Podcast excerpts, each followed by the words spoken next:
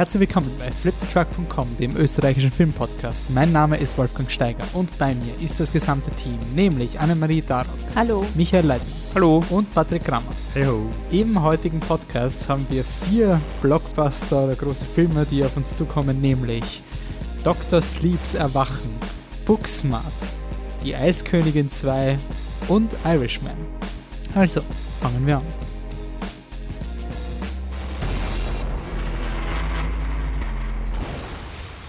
Jo, wir sind wieder da. Äh, 146. Podcast. Das heißt nur noch fünf Episoden bis zu einem urgeheimen, mysteriösen Überraschungspodcast. Wow, witzig, Wahnsinn, was da auf euch zukommen wird. Ihr habt ja keine Ich dachte, Ahnung. das ist nur ein Gerücht. Das ist, das ist in den, in den, im Äther des Internets hat man das schon vernommen. Also haltet euch bereit, 151. Podcast für den Game Changer. Wenn es mal jemals einen Game Changer gab, ist er das. Danke, dass ihr wieder da seid. Flip the Truck. Wir haben wieder einen regulären Podcast nach unserem ähm, Viennale-Podcast, ich das richtig im Kopf habe. Ich komme langsam ein bisschen intern durcheinander. Danke nochmal fürs Kommen. Live-Podcast im Sperrhof hat wieder Spaß gemacht. Wir haben gleich nach der Viennale hat's die Filter-Filmtage in Wiener Neustadt gegeben.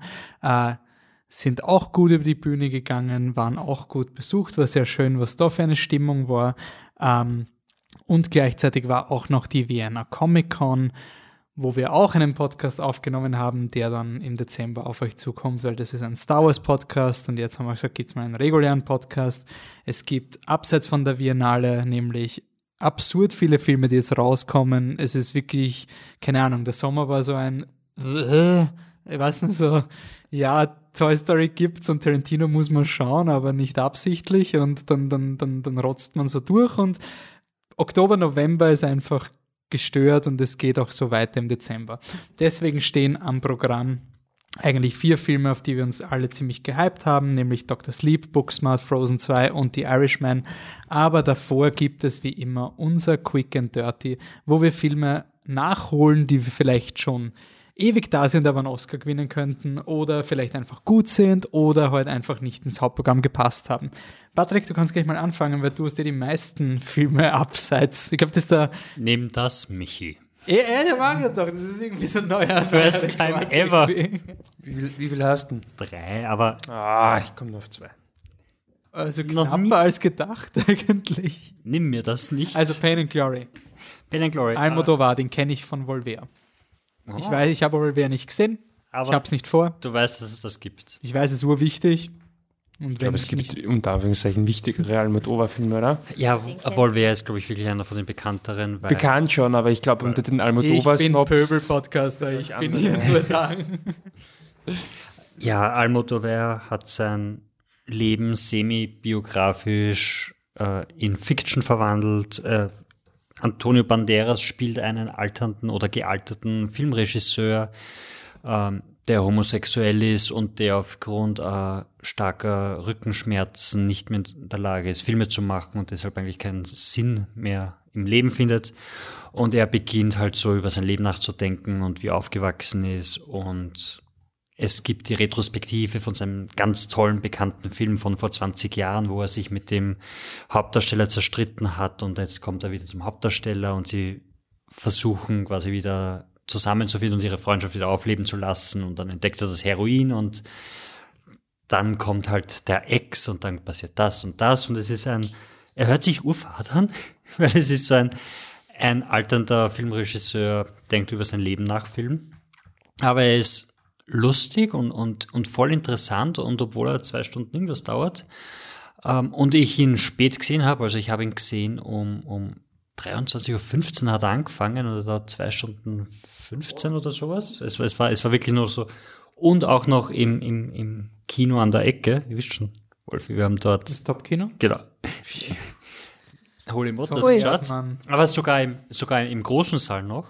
Nicht im kleinen, wo es die, wo es die Klappstühle gibt, sondern im großen Saal, wo echte Sessel sind. Und es war voll, voll angenehm zum Schauen und super und, und er macht Spaß und ich glaube, er hat sogar Chancen, äh, für den Auslands-Oscar nominiert zu werden. Sorry, Foreign Language Film nominiert zu werden. Fremdsprachiger Film, bitte. Ja. Ich glaube, er heißt mittlerweile Nein, 2020. International Feature Film, 2020 wieder heißen. Also ich glaube, nach dem nächsten Mal benennen sie ihn? Die um nächsten Oscars sind 2020. Ja, aber ich bin mir nicht sicher, ob für die 2020 Okay, Oscars oder für Ja, die beziehen uns danach. da auf die Tatsache, dass Joy, der, der österreichische Film, nicht nominiert Nein, wurde. wir weil beziehen uns auf, die, auf den nigerianischen Film. Joy ist selber schuld. Ja, aber bei Joy ist man selber schuld. Wieso? Der nigerianische ist auch selber schuld. Nein, aber beim Nigerianischen hast du die Landessprache des Landes. Du Ja, schließt ja, das Land aus, weil sie Englisch Genau. reden. Und beim, Ja, beim ja, ja, Österreichischen hast du die, die Chance, es Ich, ich finde die. Diskussion halt insofern ein bisschen komisch, weil ähm, jetzt ist eine Aufregung, dass die Regeln angewendet werden. Ja. Die Regeln sind scheiße, ja. Aber, Genau, und- aber das, ich meine, dass der Film ausgeschlossen wird, ist eigentlich nur korrekt. Ich meine, Eh, wenn man Regeln Voll. hat, also, also beim, Ja. das Problem ist halt wirklich beim Nigerianischen, weil du wolltest halt höchstwahrscheinlich, also du hast diese, diese Spracheregelung eingeführt, damit da nicht die ganzen Briten alles gewinnen. ja, ja, sicher. Und jetzt fliegt das halt Nigeria im Kopf, was halt Ja, ja, klar. Eh. blöd ist. Und wenn sie das jetzt ändern, dann, dann passt das und dann werden sie schon so gescheit sein und nicht nur die britischen gewinnen lassen. Pedro Almodovar. ähm, ja, cooler Film, wenn es ihn noch schafft, irgendwie zu sehen, schaut ihn euch an, er ist, er ist überraschend. Er hat sogar einen Twist, lustigerweise. Also, wer hätte das gedacht? äh, Pain and Glory heißt er. Okay. Ähm, Patrick, bleib gleich beim Mikrofon. Schauen das. Why? Wenn er zwei gesehen hat. Er hat doch nicht zwei. Er hat doch Es gibt noch Little Joe. das hast du mir nicht gesagt. Ja, das haben wir so kurz. Gut, dann Also, red mal über Little Joe. Äh, Little Danke. Joe von der Jessica Hausner ist jetzt, also ich habe ihn auf der, auf der Biennale gesehen. Blumenfilm. aber Er ist, jetzt, er ist jetzt neu im Kino, es geht um eine Blume, danke Patrick, richtig erwähnt. Ähm, ja, also es gibt eine Blume, sie heißt Little Joe. Ähm, sie Deswegen wird, heißt der Film so. deswegen heißt der Film so, ja. Ähm, und ja, diese Blume soll quasi Menschen glücklich machen durch ihr, durch ihr Aroma, durch ihren Duft. Ähm, das Ganze geht aber so ein bisschen nach hinten los. Also es ist, wie man sich wahrscheinlich schon denken kann, ein, eine neu gezüchtete Blume. Und äh, insofern geht das nach hinten los, weil die Blume dann, also weil die, die Leute dann so irgendwie so ein bisschen zombie-mäßig werden. Also es, es gibt ja diesen also weiß nicht, wie bekannt der Film ist, aber ähm, Invasion of the Body Snatchers ist so ein Horrorklassiker. Da geht es um ähm, diese, um solche Aliens, die quasi die Körper der, der Personen annehmen und dann plötzlich so seelenlos agieren, aber irgendwie glaubt man zuerst, es ist eh alles okay, aber irgendwas ist komisch und dieses Motiv gibt es ja relativ oft in, in Horrorfilmen. Oder hin und wieder gibt es Und das ist auch eine dieser Filme, die dieses Body Snatcher Motiv aufgreifen. Und also ich persönlich, ich, ich finde das Motiv einfach voll cool. Ich weiß nicht, ich fand das immer schon ähm, irgendwie einen sehr creepy Gedanken, dass, dass du sehr nah bist an einem Menschen und merkst, dass der nicht mehr so ist wie vorher. Und keiner glaubt es, aber du kannst es nicht beweisen. Äh, ich finde, das hat ja auch viel, also das, das spielt ja auch rein in, in reale Lebenssituationen, ähm, wo es jetzt zum Beispiel um gesundheitliche Veränderungen geht oder so. Äh, ich finde, dass das einfach ein irrsinnig spannendes Motiv ist. Um, that being said, ich finde nicht, dass Little Joe ein Film ist, der das wahnsinnig spannend aufgreift, weil es, ich meine, es ist eh bei den meisten dieser Filmen so, aber in dem Fall ist es wirklich so painfully obvious etabliert, dass es halt, dass es keine Einbildung ist. Ach, Ich finde den, den Sound von dem Film ganz, ganz, ganz schrecklich. Also der hat, ich habe das Gefühl, dass Jessica Hausner, die ich eigentlich mag, ähm, Horrorfilme, moderne Horrorfilme gesehen hat oder auch Thriller oder was immer und gesehen hat, dass so unangenehme Geräusche irgendwie einen coolen Effekt ähm, erzeugen. Und ihre Konsequenz war, dass sie ein Pfeifen reinspielt, das einfach unerträglich ist, wo du einfach nur noch aus dem Kino rausgehen willst und einfach nie jedes Mal froh bist, wenn es aus ist, nicht weil die Szene irgendeinen anderen gruseligen Effekt hat, sondern einfach nur, weil, es, weil dir die Ohren wehtun. Äh, Ich finde, das ist sehr, sehr schlecht eingesetzt. Die Kamera ist ganz cool, das Drehbuch hat aber irrsinnig viele Schwächen. Es ergibt alles vorne und hinten nicht so wahnsinnig viel Sinn. Äh, Der Film ist wird lustigerweise sehr emotional ähm, rezipiert, weil viele Leute sehen darin eine Kritik an Antidepressiva. Und falls es wirklich so meint, dann ist es schon ein bisschen problematisch. Ähm, ich glaube nicht, dass es so, dass es so meint, aber ähm, das sei dahingestellt, hat mich nicht wahnsinnig überzeugt. Aber es ist ja ähm, Biennale, also ich muss kein Rating geben. Außerdem hat der Bazi auch keins gegeben. Also. Wir sind quick and dirty. Ja. Keiner braucht Ratings. Wir geben normalerweise Wir geben Ratings schon, im Freunde. Quick and Dirty. Patrick, Pain and Glory. Ja, sehr gut. Okay, schauen das Schaf. Auf jeden Fall ein sehr gut. Wie ihr alle wisst, John das Schaf ist super. Der erste Film war grandios. Ich glaube, der hat ein Exzellent gekriegt oder gerade knapp kein Exzellent Exzellent. weil wurde rebrandet. Das heißt, es Flip the Truck, damit öfter vorkommt, das Wort Flip, das, der Satz Flip the Truck. Wir haben das mal von einem Jahr beschlossen und dann nie eingehalten. Ich will Oh. es nur im, im Podcast. Aber es gab schon ewig kein Exzellent mehr. Von Doch, bei Toy Story habe ich voll drauf vergessen, weil das war Ja, schon nach diesem, da hat es den Konzil von Flip the Truck gegeben. Okay. Da haben wir uns quasi in so Proben gehüllt Aber du hast uns an einem Tisch geeinigt, dass das Exzellent Rating Und dann haben wir weißen Rauch aufsteigen lassen. Genau so. Und dann habe ich darauf vergessen, dass ich bei Toy Story 4 ein Flip the Truck Es kommt davon, soll. wenn man solche Geheimsekten hat. Nachher Ganz vergisst genau. man. Also, Training Sean der war aber ein Film, auch ein, Ex Ich ein, bin- ein Flip the Truck bekommen, verdammt nochmal. Ich bin mir nicht mehr sicher, ob ich ihm einen Flip the Truck gegeben habe Nein, oder ich ob ich glaub- gesagt Ich glaube, es war ein sehr gut. ich kann, ich, ich kann dem Stummfilm mit dem Schaf keinen kein Flip the Truck geben. Es ist ein sehr gut, aber es ist ein grandioser Film, der wirklich ganz viel Spaß macht, den ich mehr als einmal gesehen habe und immer noch nicht oft genug. Und jetzt gibt es einen zweiten Teil und das ist Schaut, das schafft der Film UFO-Alarm. Kommen die Aliens. Und ich war voll dabei. Und Das war so geil. Ich war in einer Kindervorstellung mit meiner Tante Oh. und ihrem Freund und einer Geburtstagsparty, der, bei der ich nicht dabei war, mit furchtbaren Kindern, die nicht ins Kino gehen sollten, weil sie sind laut und hupfen herum. Sehr froh, wenn die Kids heutzutage noch ins Kino gehen. Naja, Nein, sie sollten das Geld zahlen und dann gehen. wirklich, also seid ruhig, schaut den Film und großartig. Eine Oma ist eingeschlafen, die hat dann laut geschnarcht und hat sich dann aufgeregt, dass sie nicht weiter schlafen kann, weil die Kinder so laut sind. Ähm, und der Film ist super. Der, skandalös.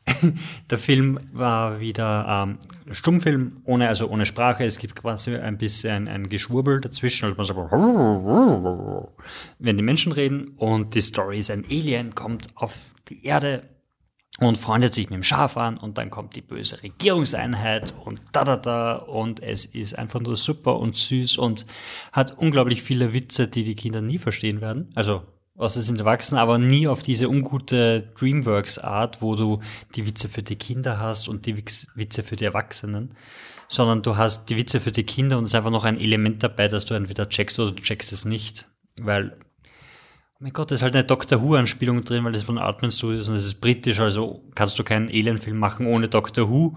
Aber der Witz ist halt, dass ein Typ mit einem bunten Schal aus dem Klo rauskommt, das in Wirklichkeit eine Policebox ist. Also äh, der Witz ist da, auch wenn du nicht weißt, was Doctor Who ist.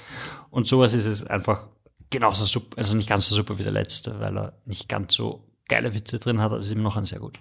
Okay. Michi, American Factory. Warum Kann haben wir den ins, oder Anne? Ach so, okay. Na, dann, dann Warum halt ist der im Programm? Der ist ja schon seit Ewigkeiten im Kino und Flip the Truck hat nicht drüber berichtet. Was soll das? Ja, offensichtlich, weil in der Anne nicht viel berichten soll. Ähm, American Factory ist ein Dokumentarfilm, er ist Stand der Dinge, großer Favorit auf den Doku-Oscar und äh, eines Abends, als ich wirklich keine Lust mehr hatte, auf die Biennale zu gehen, haben wir uns den halt dann ähm, auf der Couch angeschaut. Ich wollte ihn eigentlich nur kurz erwähnen, weil ich finde ein ziemlich cooler Film, ist einer der wahrscheinlich relevanteren Dokus des letzten Jahres. Also nur als, als Beispiel ist, gleich wenn der Film vorbei ist, ähm, haben sie da auf Netflix so eine Mini-Doku hinten nach, wo sich die Filmemacher mit den Obamas treffen. Also der Film hat einen gewissen Impact. Ähm, ja, ja, das stresst mich nicht. Ähm, Hey, Wolfi. es geht um eine, ähm, eine amerikanische Fabrik, ähm, die eigentlich äh, geschlossen wird und dann gibt es eben Investoren aus, aus General Motors. eine General Motors Fabrik und es gibt dann eine, eine Firma aus ähm, China, die Fenstergläser. die Fenstergläser äh, Gläser herstellen. für Autos. Genau, ich habe den Namen vergessen der Firma. Ist aber im jeden Fall so, dass die halt diese, diese Fabrik kaufen.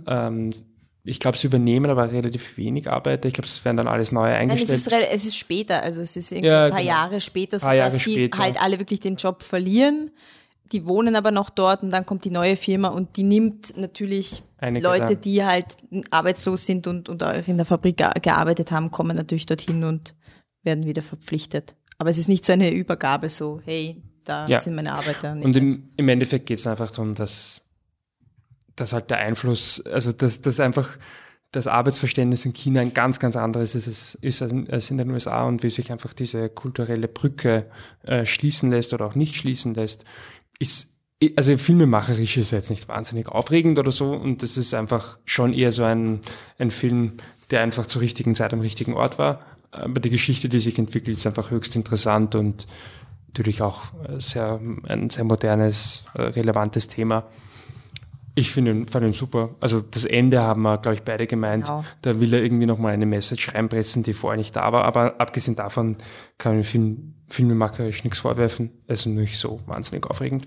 Aber es ist einfach allein wegen dem Thema sehr, sehr interessant und auf jeden Fall zu empfehlen. Also bei mir locker ein sehr gut. Bei mir auch, aber wie gesagt, das Ende hinterlässt schon nicht einen bitteren Geschmack, aber Ja, so man- schlimm man- fand ich es nicht. Ja, das, es gibt, finde ich, kein gescheites Ende. Also irgendwie, als, als wüssten sie nicht, ob sie jetzt quasi hart gegen die Chinesen vorgehen sollen oder, oder lieber doch nicht. Und eben das Ende lässt zu wünschen übrig, lässt ähm, ein, ein Film, der, der, der doch irgendwie eine Meinung zu haben scheint und dann am Ende ist halt keine Meinung da. Also am Ende sagen es dann doch nichts. So, dann am Ende lassen sie es einfach stehen. Das finde ich ein bisschen faul. Damit der Film auch in, in China gezeigt werden Ja. kann. Dann. Ich wollte gerade sagen, So. aber ich meine, wenn ich da das Bigger Picture sehe, dann denke ich mir, passt das ja vielleicht hier ganz gut. Ja, aber vom, jetzt nur vom Filmischen her wirst du als Zuseher einfach da gelassen. So. Aber ich finde eigentlich, dass der Film sich voll anbieten würde, dass du so ein, so ein America draus machst. Eh, Und ich finde es eigentlich ganz cool, dass es dann, das dann nicht aber es ist. ist gar nichts. Also es ist nichts, Nein, am es Ende gibt verläuft es eine, Umweltbotschaft, die aus dem Nichts kommt. Genau. Ja. Und das, das kannst du dann gar nicht mehr aufnehmen. So. Also, Eh. ja. Aber dann dreht es halt zehn Minuten Verschluss ab. Ich finde ihn super. Ähm, bei mir ist er sehr gut. Okay. Ähm, Ich America. Zombieland. America. Zombieland Double Tap, zehn Jahre später, alle noch dabei, Harrison, Emma Stone, Jesse Eisenberg und Abigail Breslin. Und ja, Vierte hätte ich nicht geschafft. Ich, hab's weiß, dass sie in Little Miss Sunshine mitgespielt ich habe mal alle aufgeschrieben, damit ich mir nicht nur die Abigail Breslin aufschreibe, weil das wäre wohl gemein. Und ja, Double Tap, zehn Jahre später, die Zombies sind immer noch, sie haben sich ein bisschen weiterentwickelt. Also es gibt dann die, es gibt die dummen Zombies, das sind die Homers. Und dann gibt's die, die nicht mehr ganz so dumm sind. Das sind dann die, die Ninjas. Und es gibt eine ganz neue, die, die fast unkillbar sind, weil die einfach mit Headshots, also alle. Die Hypers. Nein, nein, das sind die T, T800s. Verstehst du? Ja. Hättest du es nicht zum Schluss machen können für die Überleitung zu Terminator? Nein. Nein. Wir sind nicht gut in Überleitungen, das weißt du. Okay. Und ja, sie, sie, sie finden ein paar neue Charaktere, die sie eigentlich ganz lustig einweben. Und der Film ist besser als der Trailer. Also im Trailer ist es ja so, sie gehen herum und dann treffen sie quasi ihre Pendants, wo da der Luke Wilson spielt einen Pseudo Woody Harrelson und es gibt einen Pseudo Jesse Eisenberg und so weiter. Das wirkt alles sehr, sehr anstrengend und gestellt und, und, und bemüht. Und im Film ist es überhaupt nicht so. Also sie gehen da durch die Welt und haben immer wieder so kurze Bekanntschaften. Rosario Dawson kommt vor und Zoe Deutsch in einer super Rolle, wo sie, wo sie so eine quasi eine Influencerin ist, bevor es die Influencer eigentlich gegeben hat. Sie hatte immer so, so, so einen rosafarbenen, äh, so eine Kombi an, so eine Trainingsanzugskombi und versteckt sich, also lebt seit zehn Jahren in Superma äh, im Einkaufszentrum in einem großen begehbaren Gefrierschrank, weil da kann sie die Tür zumachen und die ist aber immer kalt und, und sie ist voll, sie spielt die dumme Rolle sehr, sehr gut und, und zu sehr großem Effekt und die Geschichte ist, dass die Abigail Breslin eigentlich, also Little Rock, nicht mehr Little sein will und erwachsen sein will und sie zischt dann ab mit irgendeinem Typen, den sie kennenlernen und der dann versuchen sie zu finden und zu holen. Ähm, nicht so gut wie der erste Teil. Ich glaube nicht, dass der irgendwie in diesen Kultstatus reinfallen wird, wie es wie es der erste Teil gemacht hat vor zehn Jahren. Aber von zehn Jahre später Fortsetzungen, die keiner wollte, ist der dann doch relativ gut und, und hat, hat, hat Spaß gemacht, also ein, ein lockeres Empfehlenswert. Ja. Deswegen eine Fortsetzungen, die keiner wollte. Terminator Dark Fate ist der beste Terminator seit Terminator 2. Ungefähr gleiche Aussage wie der beste Star Wars Film seit Empire Strikes Back. Und das gibt es noch für so Evergreens, die beste Stephen King-Verfilmung seit The Shining, glaube ich, ist auch so. Das kannst du auch zu jedem Stephen King-Film sagen.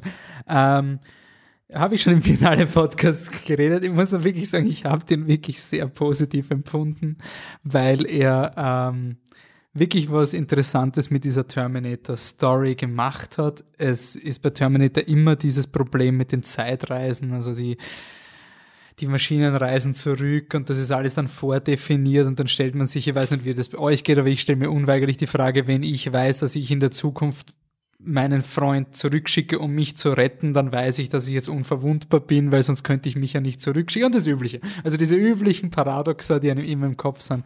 Und das ist der erste Terminator gewesen, der wirklich explizit gesagt hat, diese Paradoxa sind keine Paradoxa, also das sind quasi immer Timelines, die neu starten. Er hat eine sehr interessante Message. Ähm, Allein nicht die Tatsache, dass du äh, die neue Erlöserin ist eine Mexikanerin und sie müssen durch die Mauer von Me also Mexiko-Amerika durch und werden da gefangen genommen, während sich der böse Terminator als Grenzsoldat tarnt, der dann mit Drohnen die Flüchtlinge attackiert. Also das sind gute, tolle, polemische Action-Dinge, einfach wo du sagst, ja, geil, wenigstens verwendet man es für irgendwas. Aber der Film hat mir Respekt vor James Cameron gemacht, weil ähm, diesem Film genau das fehlt, was James Cameron so cool macht, weil James Cameron, ich weiß nicht, ob ihr das wusste, ist ein Trucker gewesen, der sich selber Filme gelernt hat. Also er hat quasi einfach gelesen und hat sich während seiner Truckfahrten das Filmemachen beibracht, was ich ziemlich cool finde. Und ähm, In erster Linie gefährlich, in zweiter Linie cool. Flip the Truck, ne? Nein, aber was, was beim, beim James Cameron schon cool ist, er hat halt wirklich einen Engineering-Hintergrund und am Ende von Terminator Dark Fate gibt es einen, einen Kampf in einem Wasserkraftwerk, gibt es eine fette Turbine wuh, wuh, wuh, und urriesig. Und ähm, mir ist dann nachher gesagt worden, dass es mal einen Unfall in so einem Kraftwerk gegeben hat, wo so eine, genau so eine Turbine sich gelöst hat. Die ist Kilometer nach oben geschossen und irgendwo in einem Nachbarwald gefunden worden. Also urorg geil beeindruckend. Und James Cameron hat das gemacht. Und Tim Miller macht, ja, wir haben eine wum, rotierende Ding und die explodiert genauso wie ein Auto. Also quasi so, wir haben zwar das Set-Dressing von, wir haben nominell was anderes, aber wir verwenden es genauso, wie jeder Film eine Explosion verwendet, im Sinne von, wenn wir fünf Meter zur Seite gehen, dann passiert uns schon nicht. Und das habe ich erst, erst, wenn etwas fehlt, verstehst du, warum das andere so gut ist. Aber James Cameron hat einfach diese Dinge, wo er das Stahlwerk in Terminator 2 oder sowas, wo er Dinge verwendet auf eine Art, die eigentlich urlogisch sind, aber weil halt niemand in einem Stahlwerk arbeitet, der Drehbuchautor ist, weißt du halt nicht, mit welchen Dingen sich zwei Roboter den Schädel einschlagen können. Und Terminator Dark Fate ist halt so, wir machen eine Szene im Flugzeug. Und wie verhält sich das Flugzeug? So wie der Korridor in Inception. Und wir machen eine Szene mit einem rotierenden Propeller. Und wie verhält sich der? Wie ein explodierendes Auto. Okay. Passt. es ist einfach, ja. Ähm, ja, hätte man nicht braucht. Wir kommen dann eh noch zu De-Aging bei Irishman. Aber der Film macht es auch interessant. Ähm, ist auch quasi wirklich die ersten fünf Sekunden sehr mutig, wo du sagst, okay, cool, also gute Idee. Spoiler, also John Connor wird wirklich am Anfang umgebracht. Und von diesen, ähm, von diesen ganzen Reboots, die wir gerade haben, mit, ah, wir berufen uns auf irgendwas Altes oder sowas, auch wenn die Ausführung nicht wirklich so toll ist, hat der konzeptionell eigentlich sehr viel Interessantes gehabt und hat es geschafft, was Star Wars nicht geschafft hat, nämlich er macht Terminator 2 nicht obsolet. Also quasi sie verhindern den Weltuntergang in Terminator 2 und in diesem Film ist ein neuer Weltuntergang, aber ähm, der zweite war immer noch wichtig. Und das ist schon nicht so leicht. Speaking of Filme, die viel zu spät eine Fortsetzung bekommen. Wir kommen zu unserem Hauptsegment und kommen zu The Shining 2, Scheinharder, ähm, Dr. Sleep Twinkle, Twinkle. The Shining, Shininger.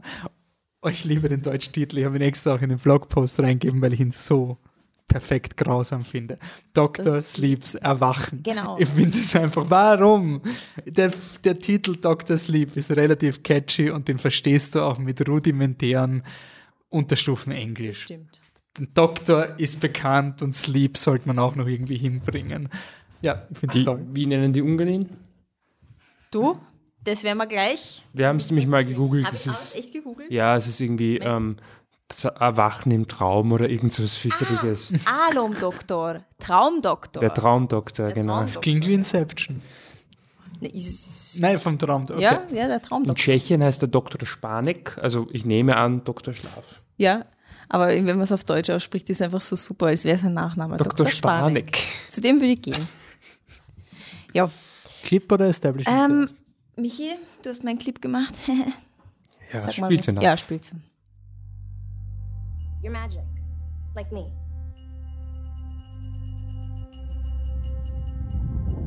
I need you to listen to me. The world's a hungry place, a dark place. Hi there. I only met two or three people like us. They died. When I was a kid, I bumped into these things.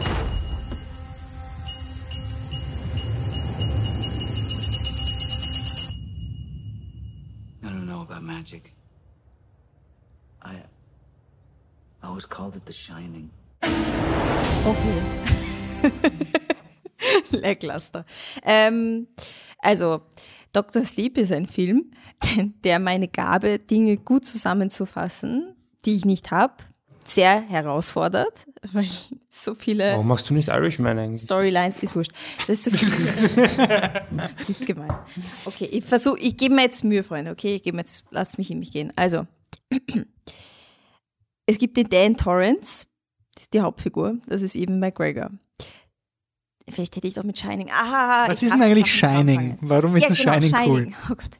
Also, ähm, ich kann echt nicht gut Sachen zusammenfassen auf den Punkt. So, Shining, also, der Jack Torrance, damals der Jack Nicholson im damaligen Stanley Ku- Kubrick-Film, ähm, der Jack Torrance äh, fährt mit seiner Familie, das ist die Wendy und der Dan, sein Sohn, sein kleiner, ähm, auf, zum Overlook Hotel. Das ist ein Berghotel und das soll er hüten im Winter. Und dann sind sie eingeschneit und in diesem Hotel leben halt die bösen Geister von den Dingen, die früher dort passiert sind. Und da der Dan, der kleine Junge, dieses Shining hat, kann er diese Vergangenheit, diese bösen Geister sehen.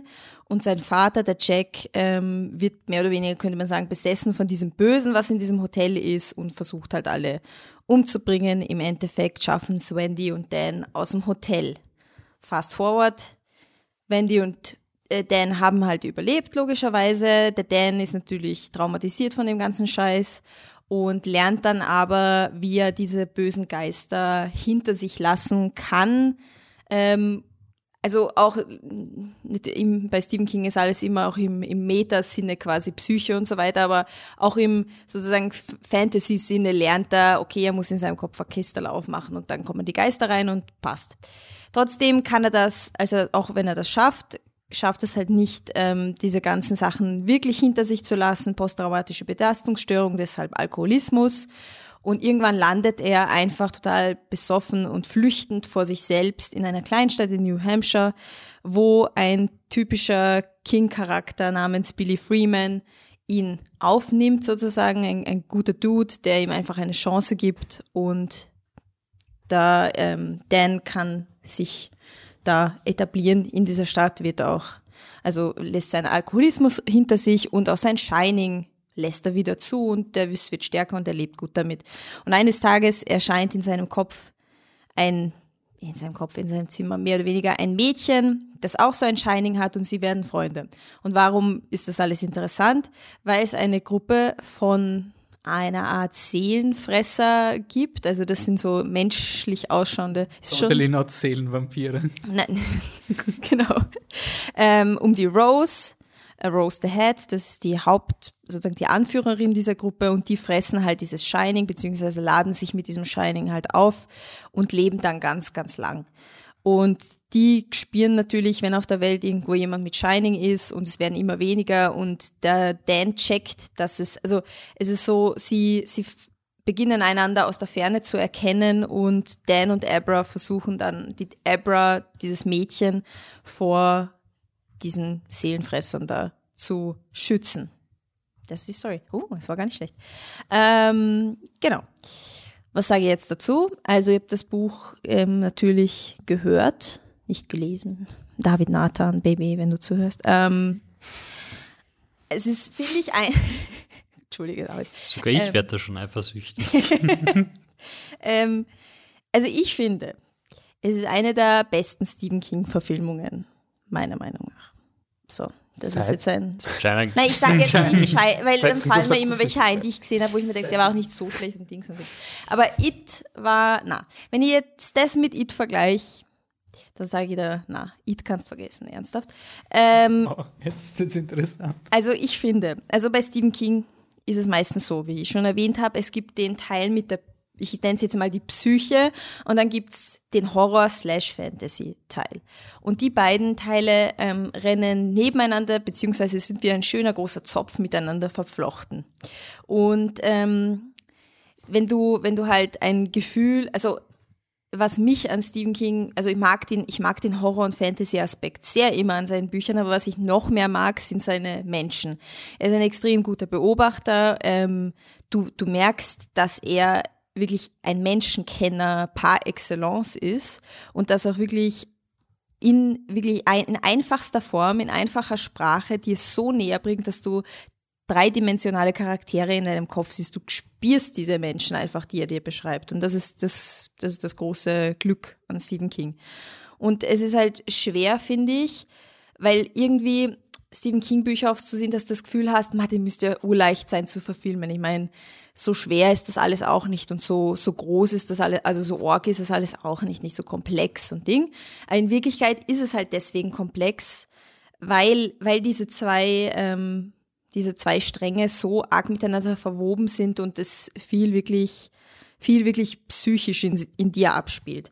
Und ich finde gut, dass der Mike Flanagan, der Regisseur, hier ähm, sich auf wirklich obviously auf den Horror konzentriert, auf den Horroraspekt von Dr. Sleep, ähm, aber das Emotionale nicht, nicht ganz weglässt. Also er, er, in manchen Bereichen behandelt er es recht weird, wo Tode passieren und die Leute irgendwie überhaupt nicht darauf reagieren.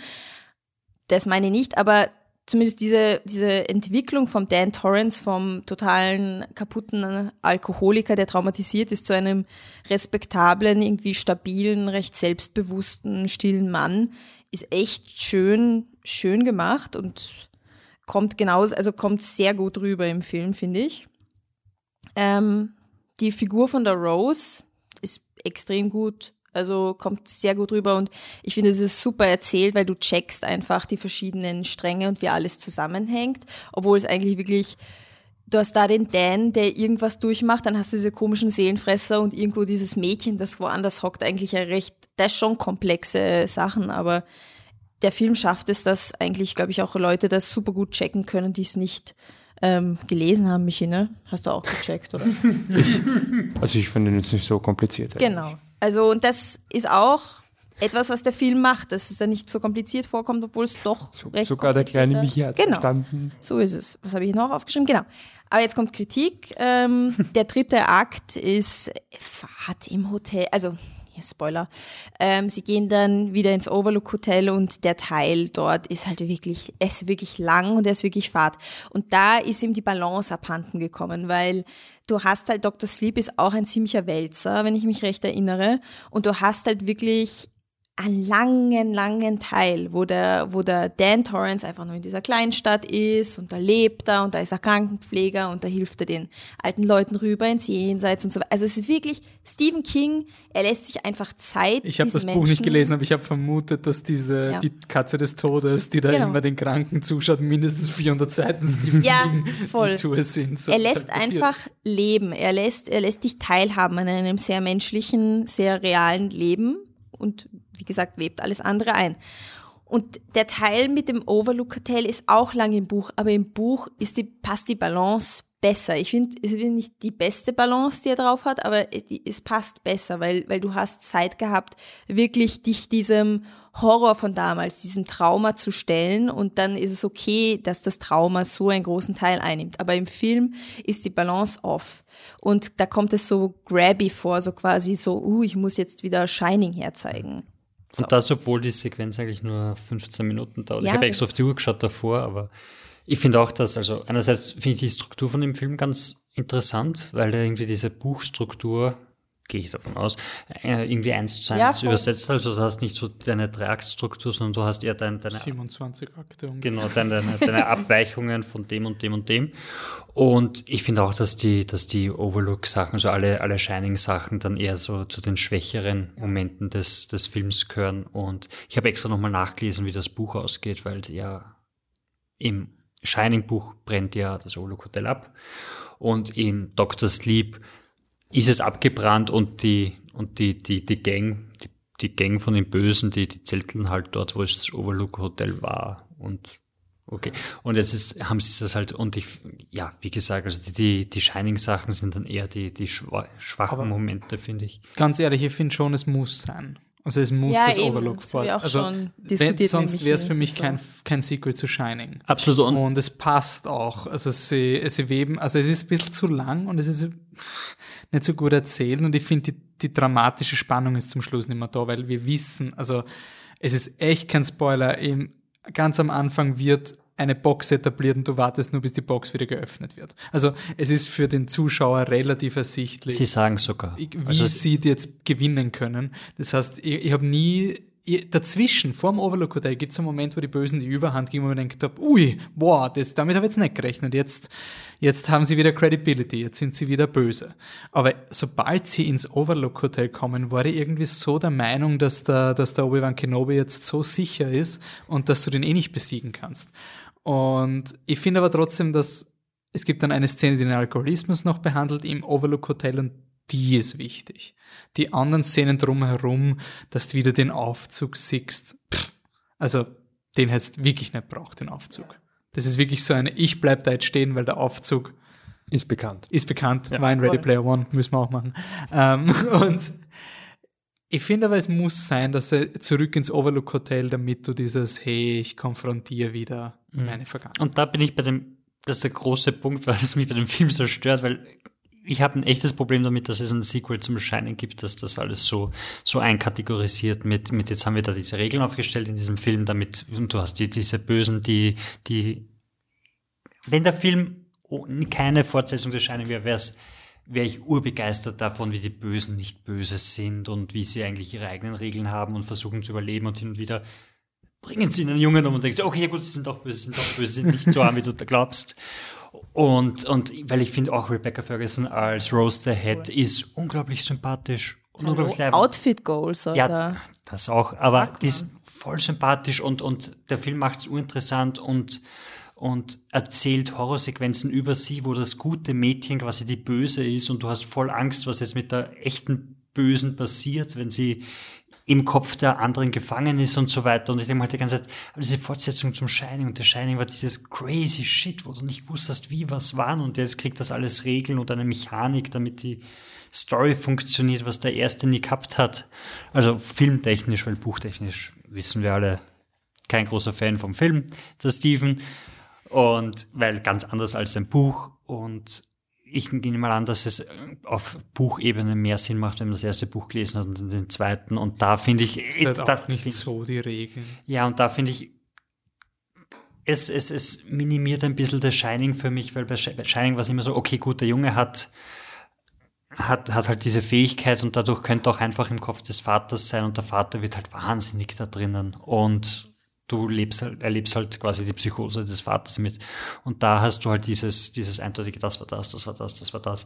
Und das finde ich schade, obwohl ich den Film sehr, sehr cool finde. Aber es ist ein, also eine Buchverfilmung.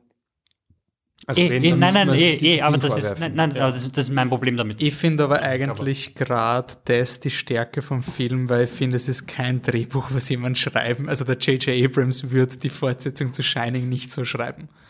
Es ist wirklich so batshit insane. So, ich mache eine Fortsetzung zu Shining über seelensaugende Vampire. Das ist so nicht das Erste, was einem Produzenten einfallen würde. Naja, ich finde, es es ist hat das Buch, das Ja, ja. Dok- wenn du Dr. Das meine ich hast. ja. Genau. Dass das ein Stephen King-Film ist. Also es ist eine Stephen King-Fortsetzung und Stephen King schreibt nicht das gleiche zweimal. Das interessiert ihn nicht. Und ich glaube auch nicht, dass er großartig versucht. Er, er machte schon einen klaren Unterschied zwischen dem Overlook Hotel und diesen Vampiren. Also quasi, er sagt ja auch im Film, es ist was anderes. Also man weiß ja quasi gar nicht, was das eigentlich ist oder so. Das stimmt. Das ist, sind nicht immer diese Stephen King-Regeln, dass jedes Monster hat ein paar Regeln, aber es gibt immer 27 Schattierungen von Monster und deswegen weiß man gerade nicht, welche, ob man die jetzt mit Silberkugeln töten kann oder nicht. Ähm, ich finde es interessant, dass er sehr lang war. Wir kommen dann auch bei Irishman zur Laufzeit. Ähm, ich finde, vielleicht hätte es als Serie sogar besser funktioniert.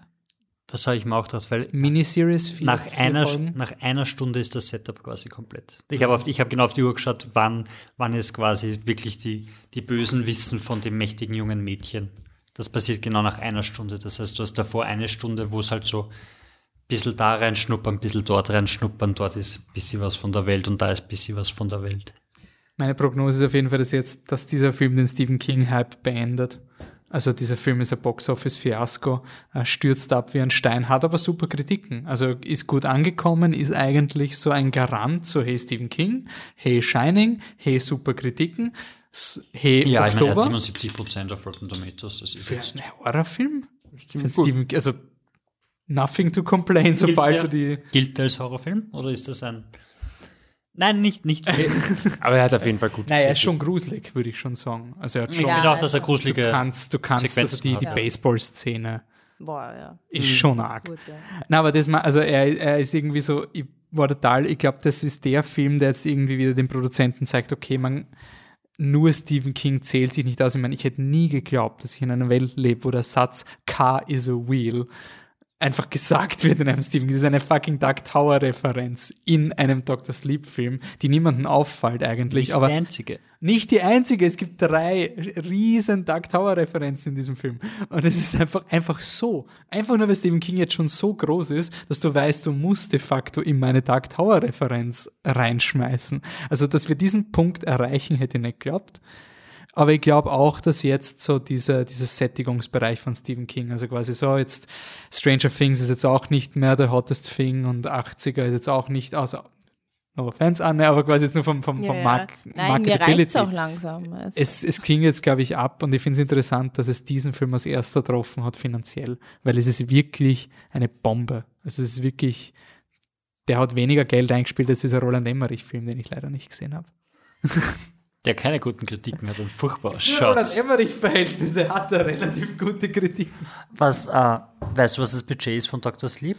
Kann ich nachschauen. Weil ich, ich habe jetzt sicher 100 Millionen glaubst, dass das so teuer war. Ich finde, er hat ein paar schöne Sequenzen drin, aber Sicher. Also unter, unter, also ich glaube nicht, dass ein Joker ist. Also Joker war so 50 Millionen und ich glaube, der war schon ein bisschen teurer. Alleine diese ganzen Flugdinge, Lizenzen, ja.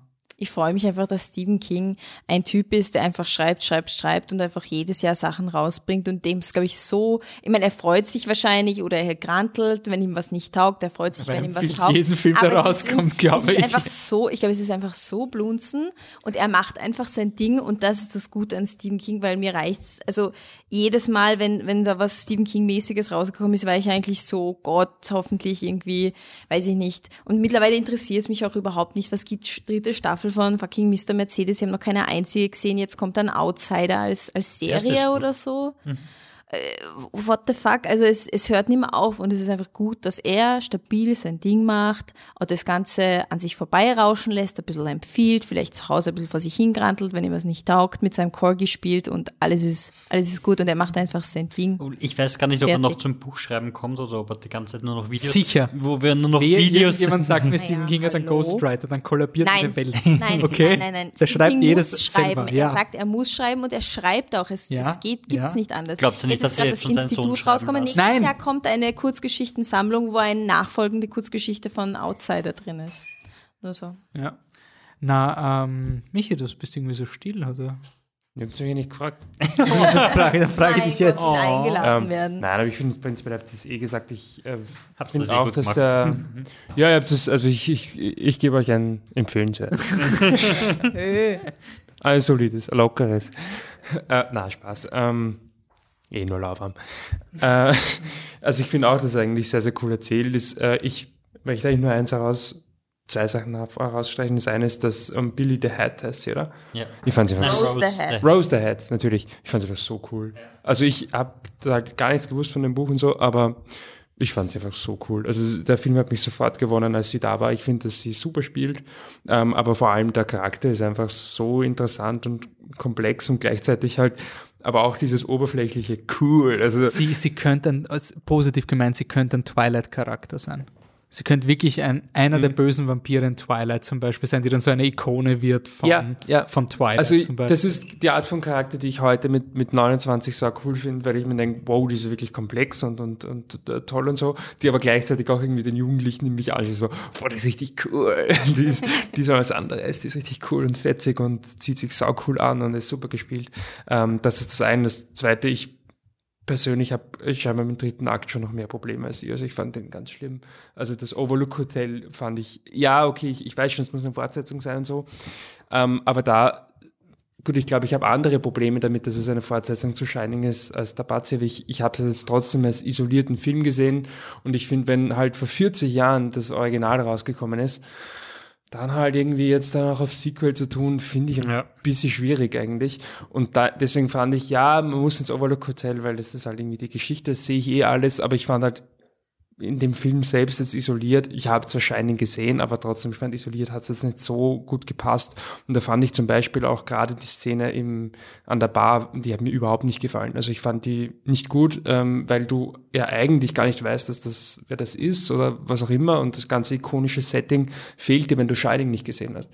Und ich finde es einfach nicht, ich finde es einfach 40 Jahre nach dem Original jetzt eine Fortsetzung in der ich so tue, hat eh jeder das, er- den ersten Teil gesehen, finde ich ehrlich gesagt ein bisschen schwierig. Und du hast die, die Szene davor schon, wo er dem, dem Alkohol eigentlich abschwört. Also das ist schon Ja, die Szene, ja. wo er wirklich am Boden ist, komplett mit der Ja, Flasche in der Hand. Aber eine letzte Temptation ist, finde ich, okay. Ist Also, okay, ja, aber also ich, ich finde, ich finde finde, es- ja. dass, er dem, dass er diesem Vater noch einmal abschwört, eigentlich ganz gut. ich glaube nicht, dass man es checkt, wenn man den Film Nein, nein, also das nicht- stimmt. Ich finde, du hast das einen Punkt. Also ich finde, man weiß nicht, wer der Barkeeper ist, wenn man Ja. Shining gesehen haben. Das ist auf Ja. jeden Fall eine Schwäche. Also das Und das, ähm, ja, eine Sache noch, was ich auch ein bisschen komisch fand, aber vielleicht habe ich es irgendwie nicht verstanden. Sorry, nur ganz kurz, im Nachhinein checkt man es, weil es gibt ja noch eine Szene, wo, wo, es- wo Ich glaube, es wird nochmal etabliert. Genau, wo, wo er mit der, mit der Axt nachgeht und es ist der, derselbe Schauspieler. Den Cut fand ich übrigens ganz Ja, ja. Den Cut also jeden. Flashback-Cut zu Shining. Aber Wo sie es nachstellen, nämlich einfach immer nur. Na, einmal war es sogar original. Ja, bei Wo der Mutter, die war wirklich ja, Das war einfach nur. Die war wirklich schlecht. Das nur dumm. Ähm, aber gut, das sei auch dahingestellt. Äh, habt ihr das verstanden? Ähm, ganz am Anfang vom Film, deswegen auch kein Spoiler, ähm, wacht. Ähm, Wurscht. ihr dürft also wieder zuhören. Ähm, ähm, wacht Ewan McGregor neben einer, einer Frau auf und sie hat irgendwie Speibe neben sich. Ist sie tot? Ja, das ist die, die, was, nein, nein, worauf? Nicht. Nein, nein, sie schlaft, sie stirbt später. nicht, aber man kann Sie, sie, sie schlaft noch. Ähm, äh, es gibt später die Szene, wo er schon in, in New Hampshire ist und er schlaft und dann, dann wird er munter und es hat ein, Genau. ein Geist die Hand um ihn herum. Das ist die Frau und das Baby ist auch gestorben, das, das er dort zurückgelassen hat. Okay, aber er hat quasi zu dem Zeitpunkt gewusst, dass sie tot ist und Nein, nein, ich glaube, nein. sie hat, Weil sie das habe ich nicht man verstanden. Weiß nicht, ob, also das ist, ich ist interpretiere es jetzt unklar, rein. ja. Es, er lässt sie zurück und sie erstickt dann im Erbrochen. Ja. Schätze jetzt mal. Glaube ich auch, weil wie er da drin ist, hat er noch das Gespräch mit seinem, äh, mit dem Tony. Genau, äh, genau, Wo, wo, genau. wo der sagt, ähm, lass sie wenigstens Geld da, also du kannst ja jetzt nicht D- noch ich Geld auch fladern. gedacht, okay, ähm, nein, ich glaube nicht, dass er, dass er die Leiche ja. zurücklassen hat, sondern dass er es einfach schlafen hat lassen und das Geld genommen Und das hat. fand ich dann irgendwie komisch, dass er dann nachher irgendwie voll, also ich weiß nicht, das hat für mich irgendwie nicht so viel, das war nicht sehr stringent. Also ich bin natürlich da, ist jetzt tot, ist jetzt nicht tot, weiß ich nicht. Aber ähm, eine Sache will ich noch erwähnen, die wirklich, wirklich, wirklich wichtig ist, der Billy schaut eins zu eins aus wie Colin Kaepernick. Und mehr will ich nicht mehr erwähnen. Googles Colin Kaepernick, Also ist ein der, alter Colin Kaepernick. ist der Footballspieler, der sich ähm, bei der Hymne nicht hingekniet hat und deswegen nicht mehr in der NFL ist. Vielleicht ein, Ein Sportler, den man, den man schon mal irgendwie mitbekommen hat, ohne dass man sich für Das Sport ich interessiert. Ja. Das ist der von der Er Nike-Werbung. hat eine South Park-Folge dazu gegeben. Ja. Und er schaut einfach eins zu eins aus wie der Billy. Eins zu eins.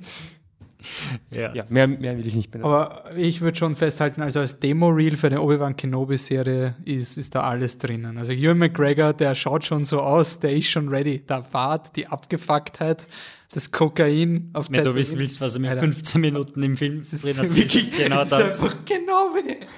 Also, ah, er hat schon den Obi-Wan Kenobi-Bart, den durfte er nicht abrasieren. Und dann liegt die, Ich warte darauf, dass Obi-Wan Kenobi mit irgendeiner Prostituierten in Tatooine in einer Bar Koks nimmt und Sex hat und dann, also das, der Film ist quasi, ist schon Kenobi. Also das Kind ist Luke Skywalker, das ist alles schon. Das ist quasi Luke ist tot.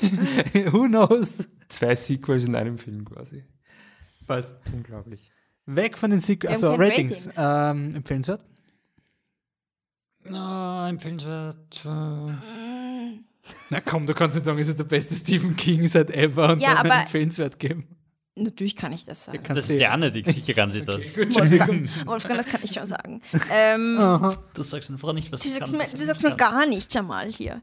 Ähm, ja, also ich würde, ich würde ja gerne ein sehr gut geben, aber der letzte Akt ist halt, und das ist so groß, das ist so viel vom Film, deswegen ist es so. Nein, der Patrick das so gesagt, das sind nur 15 Minuten, er hat auf die Uhr geschaut. ja, aber es kommt einem vor wie viel mehr, das ist ja doch noch schlimmer. Dann mach mal empfehlenswert, einfach clean, clean. Bei mir ist es auch empfehlenswert. Also zweitbester Rehash von Shining nach Ready Player One. Halt nicht. genau. Hat Ready Player One einen höheren Durchschnitt für uns? Fix. Ready Ja, Player One hat zwei sehr gut. Cool. Ein lauwarm und ein empfehlenswert, oder? Ja, ich glaube sogar ein sehr gut. Es ist kein furchtbar bei dir? Nein, Nein, nein, nein, ich- Also okay. Naja, nein. sich so aufgeregt, das wäre dann furchtbar. Ja, stimmt. Ja, man kann den Film jetzt Also nicht es ist so schwer manchmal, weil ich jetzt habe ich auch geredet, als wäre es ein sehr gut, aber wie fair wäre es, ein sehr gut zu geben, wenn man, wenn man der Teil im Overlook Hotel nicht so gut. Also es ist eh ein sehr gutes Empfehlenswert. Schaut ihn einfach schaut's ihn ja, einfach ich finde auch, also Ready Player One ein, ein, ein furchtbar geben, nur weil er mich intellektuell beleidigt, ist halt auch nicht mein. ja, das, das geht bei, bei ich wie heißt erinnern, wie traurig du ausgeschaut hast American. Sniper viel einfacher, weil es einfach so, ist alles, was du machst, ist scheiße. Und alles, was du machst, ist moralisch Nicht alles, weil. Bradley Cooper ist richtig gut in dem Film. Ja, das nach- bringt ihm auch Ich bin nichts. wie vor Ja, dieser Meinung, dass er wirklich gut ist in dem Film. ja, aber er hat sich halt hergeben für irgendeine Ja, ja, eh, Armeepropaganda. eh. also Sehr nein. traurig, ja. Also aber, nein. aber er spielt Wisst ihr, was nicht traurig ist? Booksmart. Das stimmt. Du hast ihn gar nicht gesehen, das weißt du nicht. Kommt nachher. Ah, sorry. Du weißt gar nicht. Ich weiß, ah, sorry, ich habe von niemandem gehört, dass Booksmart traurig Ja, ist. hat schon ein paar traurige Ja, Momente. also, das Die eine- streiten einmal in der Mitte vom Film. Ja. Klassische Drei-Akt-Struktur nämlich, guter Freund. Booksmart, das Regiedebüt von Olivia Wilde, die wir eigentlich nur als Schauspielerin kennen. John Legacy. als Schauspielerin, auch in Tron Legacy. Oh, Schauspielerin und Tron Legacy. Und Cowboys und Aliens, oder? Und Cowboys and Aliens. Und noch ein paar guten Filmen. Und Serien. Was? Sag einen noch. Drinking Buddies. Bitch. Zwei. Meadowland. Was? Ja, ganz genau. Den hast du gerade erfunden. Nein, das ist Olivia Wilde, die eine Mutter spielt, deren, äh, deren Sohn gestorben ist und sie wrestelt damit. Thema Trauer. Und aus Kalifornien natürlich. ist eine Serie, aber Sie hat anscheinend Das auch ist in Rush. von Olivia Wilde, das habe ich bis jetzt nicht checkt. ja. Mein Bruder im Kino, nach dem Kino. Irgendjemand mitgespielt. fragt mich so, wie die Schauspielerin und meine Ja. Mama. Und ich so, na. Fuck. Also höher ist diskutabel, ob es ein guter Film ist. Wirklich? Achso, magst du nicht? Ich mag ihn nicht nach. Welcher Film? Ja. Ja. ja. Ich habe ihn einmal durchgehalten und ich will ihn nie wiedersehen. Aber es ist eine andere Baustelle. Liebe Wald macht einen Film. Voll. ähm, Booksmart. Es geht um zwei Freundinnen, um Amy und Molly, also Caitlin Dever und Beanie Feldstein, die in einer Hyperrealität leben, in einer Highschool-Welt, wie man sie sich nur aus, weiß nicht, irgendwelchen US-Filmen vorstellen kann. Also du hast die, die ultra ähm, Pseudo-Schwulen, die, die die Musical-Darsteller sind und einfach nur davon reden, dass sie, dass sie Shakespeare darstellen werden und, und Shakespeare, sie machen Shakespeare in the Park, England. das sind die Gags. Und beide haben, äh, beide haben quasi ihr Privatleben dem schulischen Erfolg untergeordnet, weil sie an die Uni wollen, an die besten Unis, die es gibt und sie sind voll, voll auf Kurs und voll happy und machen sich so ein bisschen über die lustig, die quasi ihr Leben genossen haben auf der, auf der Highschool und sicher nirgends reinkommen. Dann kommen sie drauf, die haben es alle auch geschafft, nach, weiß nicht, Columbia und Yale zu gehen und wer weiß was. Und der eine Stoner ist halt Sportler, deshalb kommt er auch nach Yale, weil who cares. Und sie kriegen eine kleine Krise und beschließen am letzten Abend vom Abschluss, wo die ganzen geilen Partys sind, holen sie alles nach. Und da gibt es dann einen Clip, wo sie sich dazu entscheiden. We have to go to a party tonight. What? Let's go to Nick's party.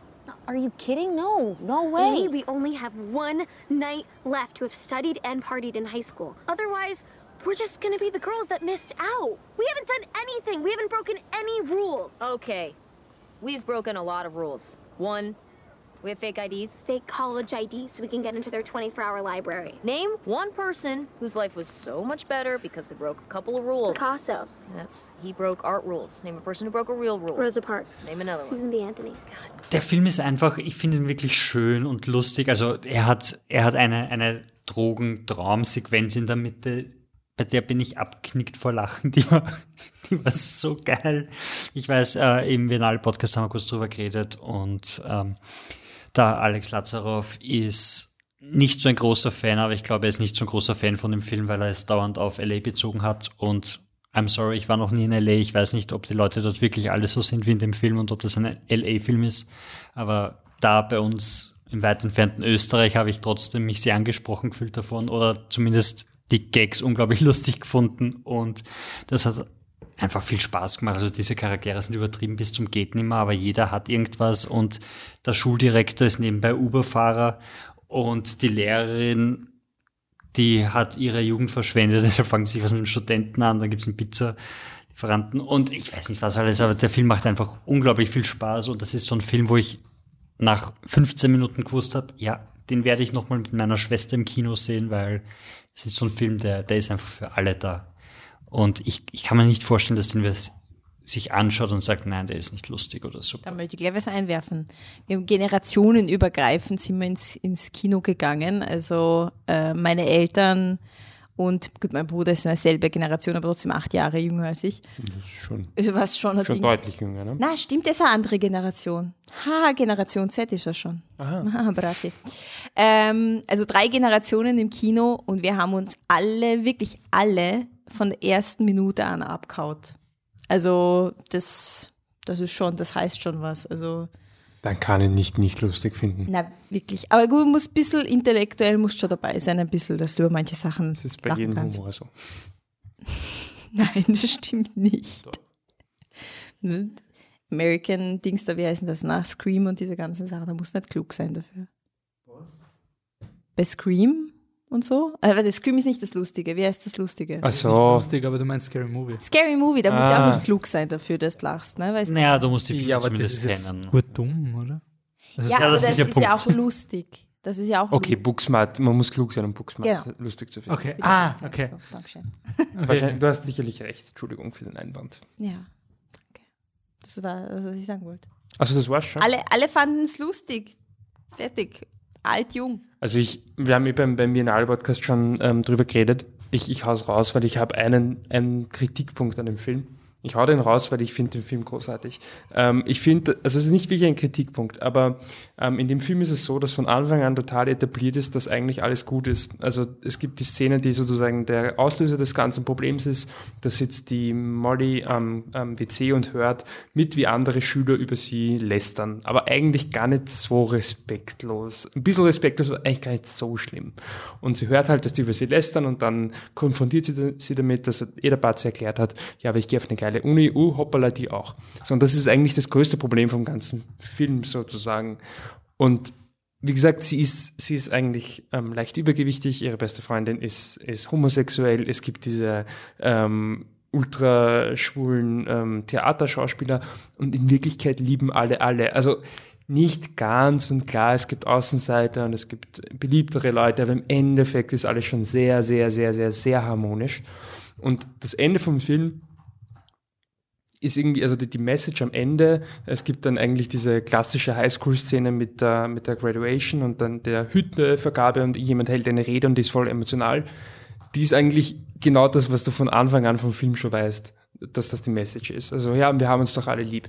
Ja, das war aber nach fünf Minuten schon klar. Deswegen finde ich, dass dieser Film in der Aussage keinen Bogen hat. Also ich fand irgendwie, er hat überhaupt keinen Punch am Ende in Sachen so, oh ja, voll, der Film hat recht. Weil das heißt irgendwie nach fünf Minuten weißt schon, dass du da in einer ja, ich sag mal fiktiv. Gut, der Alex meint, das ist irgendwie in Los Angeles ist das so. Ich bezweifle es ein bisschen, aber mag sein, aber dass du in einer fiktiven Welt lebst, wo irgendwie keine Vorurteile mehr existieren und jeder mit jedem kann und ähm, ich weiß ich nicht, Wäre eh Ne? Ja, geil, ja, aber du, du weißt aber von Anfang an, dass diese Welt so aufgebaut ist, dass es, ich finde, dass am Ende dann das in Sachen Message einfach gar keinen Punch hat. That being said, ich habe mich angepischt vor, vor Lachen. Ich finde ihn absolut großartig. Ich liebe den Film. Nicht, nicht falsch verstehen, aber ähm, als, als Mini-Kritikpunkt, ich finde, dass er da einfach keinen Punch hat. Ich habe damit gar nicht so ein Problem, weil ich finde diese, diese großen Reden, die am Ende gehalten werden, in den Filmen meistens unglaublich anstrengend und, und Ja. so, dass, dass ich sie einfach so cringe-worthy peinlich finde. Finde ich aber in dem Film auch. Sie ist nur Gott sei Dank kurz, aber sie ist in dem Film auch cringe-worthy peinlich.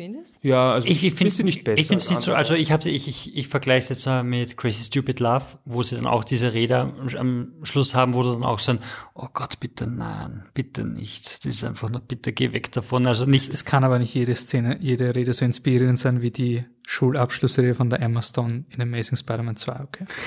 Ich will das das, stimmt, ich will das das, stimmt. nur, also, das ist vielleicht ein, ein Maßstab, den wenige Filme erreichen. Das stimmt. Ähm, von dem her, ja, würde ich dir recht geben, von der Message her, dass der eigentlich dir ins Gesicht schreit, was sie ist, von Anfang an. Und du dann halt einfach aufgrund der, der inneren Probleme der Leute dranbleibst. Und dann am Ende kommt halt noch die, wahrscheinlich die obligatorische Highschool-Filmszene, weil es ein Highschool-Film, deshalb Ja. braucht so eine Szene. Punkt. Ich bin, bin aber froh, dass sie urkurz ist. ja, ja, ist sie. ist wirklich- Aber und, ich finde schon, dass sie die, die Szene ist, die die Message Ja, tragen möchte. ja. Nur, dass es zu dem Zeitpunkt obsolet Ist halt nur noch so ein Schulterklopfer, weißt du? ist Naja, aber okay. ich weiß nicht, die- ich finde eine Szene, die offensichtlich dazu da ist, um dir die Message zu geben, soll dir etwas sagen, was du noch nicht weißt. Naja, aber nein, Oder du irgendetwas halt den Abschluss, zusammenfassen. wenn es in dem ganzen Film den Abschluss gibt, brauchst du den Abschluss. Du okay, gut, nicht dann machst du einen ne? Gag draus. Ich finde die Szene einfach nicht gut. So ist meine Meinung. Aber ich finde alles andere in dem Film großartig. Also, who cares? weißt du, welche Szenen US-Fluglinien nicht gut finden? ja, weiß ich. Die Szenen, wo man sexu äh, weibliche Sexualität sieht und wo man Vagina sagt. Und, und vielleicht eine, eine total äh, PG Lesbensex-Szene, die überhaupt nicht geht. So PG ist sie ja nicht, oder? Man sieht nichts. Man sieht Ja. nichts. Also keine Nippel und Also, also PG. Ach so, ja, PG, ja. Nicht eben. rated ja, ja, R. ja, genau. Also, also man sieht gar Ja, ja. nichts, aber es sind halt zwei Frauen, die, die sich küssen und das geht überhaupt nicht. Und der Film ist erstens die Sexszene wurde rausgeschnitten und wenn sie, wenn sie Vagina oder Wait JJ oder was auch immer sie alles sagen in dem Film, haben sie alle Anspielungen rausgeschnitten. Also das sind einfach Löcher in dem Es Film. war eine, eine Doku, die heißt This Film is not yet rated über die MPAA. Ja. Und das ist wirklich ganz absurd furchtbar, weil es wird dann immer ge gerechtfertigt mit emotional duress. Weil quasi man kann es dem F- Das- Kinopublikum nicht zumuten. Ist aber nicht MPAA, sondern das ist die Fluglinie an sich, die sich den Film angeschaut gesagt, gesagt nein, das geht nicht. Wo ist Booksmart PG normalerweise? Oder? Ähm, ich ich glaube, ja. Ich schätze mal, der Entscheidungsfindungsprozess ist ein ähnlicher, aber. Also, es Die, ist die, halt die Chance, amerikanisch aber Wir verquertes. haben keine großen, ja, ist absolut. Und sie haben, es gab dann so viel Aufstand dagegen, dass sie gesagt haben, okay, gut, dann halt jetzt mit den Vagina sagen. aber damit dafür rein wir ihn ganz, ganz hinten ein ins Ding, damit ihr ihn nicht findet. Genau, ja. Also da gab es Aufregung. Warum machen Vaginas so viel Angst? Das ist einmal eine Frage, darüber könnt ihr nachdenken. Das wäre mal ein Podcast.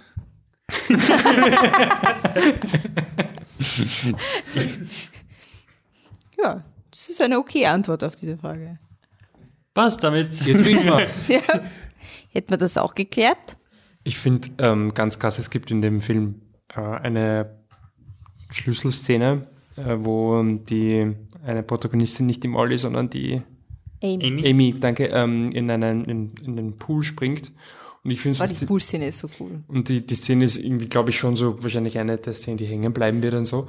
Und ähm, dazu läuft ein Lied vom, vom Perfume Genius und es schaut einfach aus, als hätten sie die Szene dafür gedreht. Und ich habe dann ein bisschen nachrecherchiert und sie hat halt einfach quasi, die Olivia Wilde hat einfach im, im Schneider, also beim Schneideprozess das Album von ihm gesüchtelt und ist irgendwann draufgekommen, dass das einfach perfekt übereinander passt. Und wenn man den Film schaut, kann man es nicht glauben, weil wirklich, also das ist auch ein Lied mit sehr, einer sehr prägnanten Struktur, wo es auch mal so einen, einen musikalischen Bruch gibt. Und der passt halt perfekt zu den, zu den Bildern, das ist ganz krass. Sowieso die Musik ist voll cool. Und ähm, da gibt es ein Phänomen, ich, ich dachte, dass quasi dieses Lied jetzt einfach forever mit dem, mit dem Film assoziiert werden wird. Und habe einfach aus Interesse, habe ich das äh, Video auf YouTube aufgemacht und gedacht, weil da wird es nur stehen, Booksmart, Booksmart, Booksmart. Ähm, das Lied ähm, Perfume Genius ist ein ähm, homosexueller Musiker, der äh, Mike Hedrias heißt er, der sehr, sehr, sehr offensichtlich homosexuell ist, ähm, in dem seine Musik es auch hauptsächlich darum geht, oder oft darum geht. Dieses Lied kommt auch in einem FIFA vor. Und es gibt, also ich kann es euch nur empfehlen, ähm, ich, Nicht FIFA das, 15. das Dings, ähm, das ähm, Lied ist, also wie gesagt, Perfume Genius Slip Away, glaube ich, heißt das Lied. Schaut euch das an auf YouTube, die Kommentare sind einfach absolut großartig, wie die Leute, die FIFA spielen, das ist jetzt vielleicht nicht unbedingt die klassische Perfume Genius Crowd, wie die ähm, draufkommt, was das denn da, was für ein komischer Dude da in diesem Video auftaucht, der schwulst, äh, also wirklich schwules Fuck ist, ähm, wie die drauf reagieren, das ist absolut hilarious. Ist es, ist, es, ist es lustig oder ist es so cringe-worthy? Ist es so wirklich so ein, oh, fuck, ich will diese Sache nicht lesen, weil die tun einfach nur es, es ist äh, ein was von beiden, aber es ist schon sehr, sehr unterhaltsam. Okay, aber es ist nicht dann ultra homophob bis zum Nein, es ist eher so, du merkst, Okay. dieses, sie wollen nicht homophob sein, aber sie sind einfach total verstört. es ist wirklich sehr, sehr, sehr unterhaltsam. Nicht so unterhaltsam wie Booksmart, aber trotzdem ähm, als, sozusagen, Ja. Kleines, kleines Extra. als ein kleines Extra. Bei mir ist es ein sehr gut. Sehr gut. Bei mir auch. Nachdem ich runtergeschluckt habe. Ich habe den Film nicht gesehen. Wolfi, was hast du Wolfi, denn was gesehen? sag jetzt? Sag War es ein sehr gut. Das ist Frozen 1 bei mir. Die Eiskönigin, völlig unverfroren. Was vielleicht kein sehr gut ist, ist die Eiskönigin 2. nicht mehr. Halb, halb unverfroren oder ich weiß nicht, was der Titel ist. Äh, ich hau da mal einen Clip rein, wo die Story etabliert wird und dann erzähle ich euch, ob Frozen 2 dem Hype gerecht wurde. Christoph, can I borrow your wagon? And Sven? I'm not very comfortable with the idea of that. You are not going alone. Anna? No, I have my powers to protect me. You don't. Excuse me, I climbed the North Mountain, survived a frozen heart, and saved you from my ex boyfriend, and I did it all without powers. So, you know, I'm coming. Me too. I'll drive. I'll bring the snacks! I will look after your people. Please make sure they stay out of the kingdom until we return. Of course. Let's let them know. Anna, I am worried for her.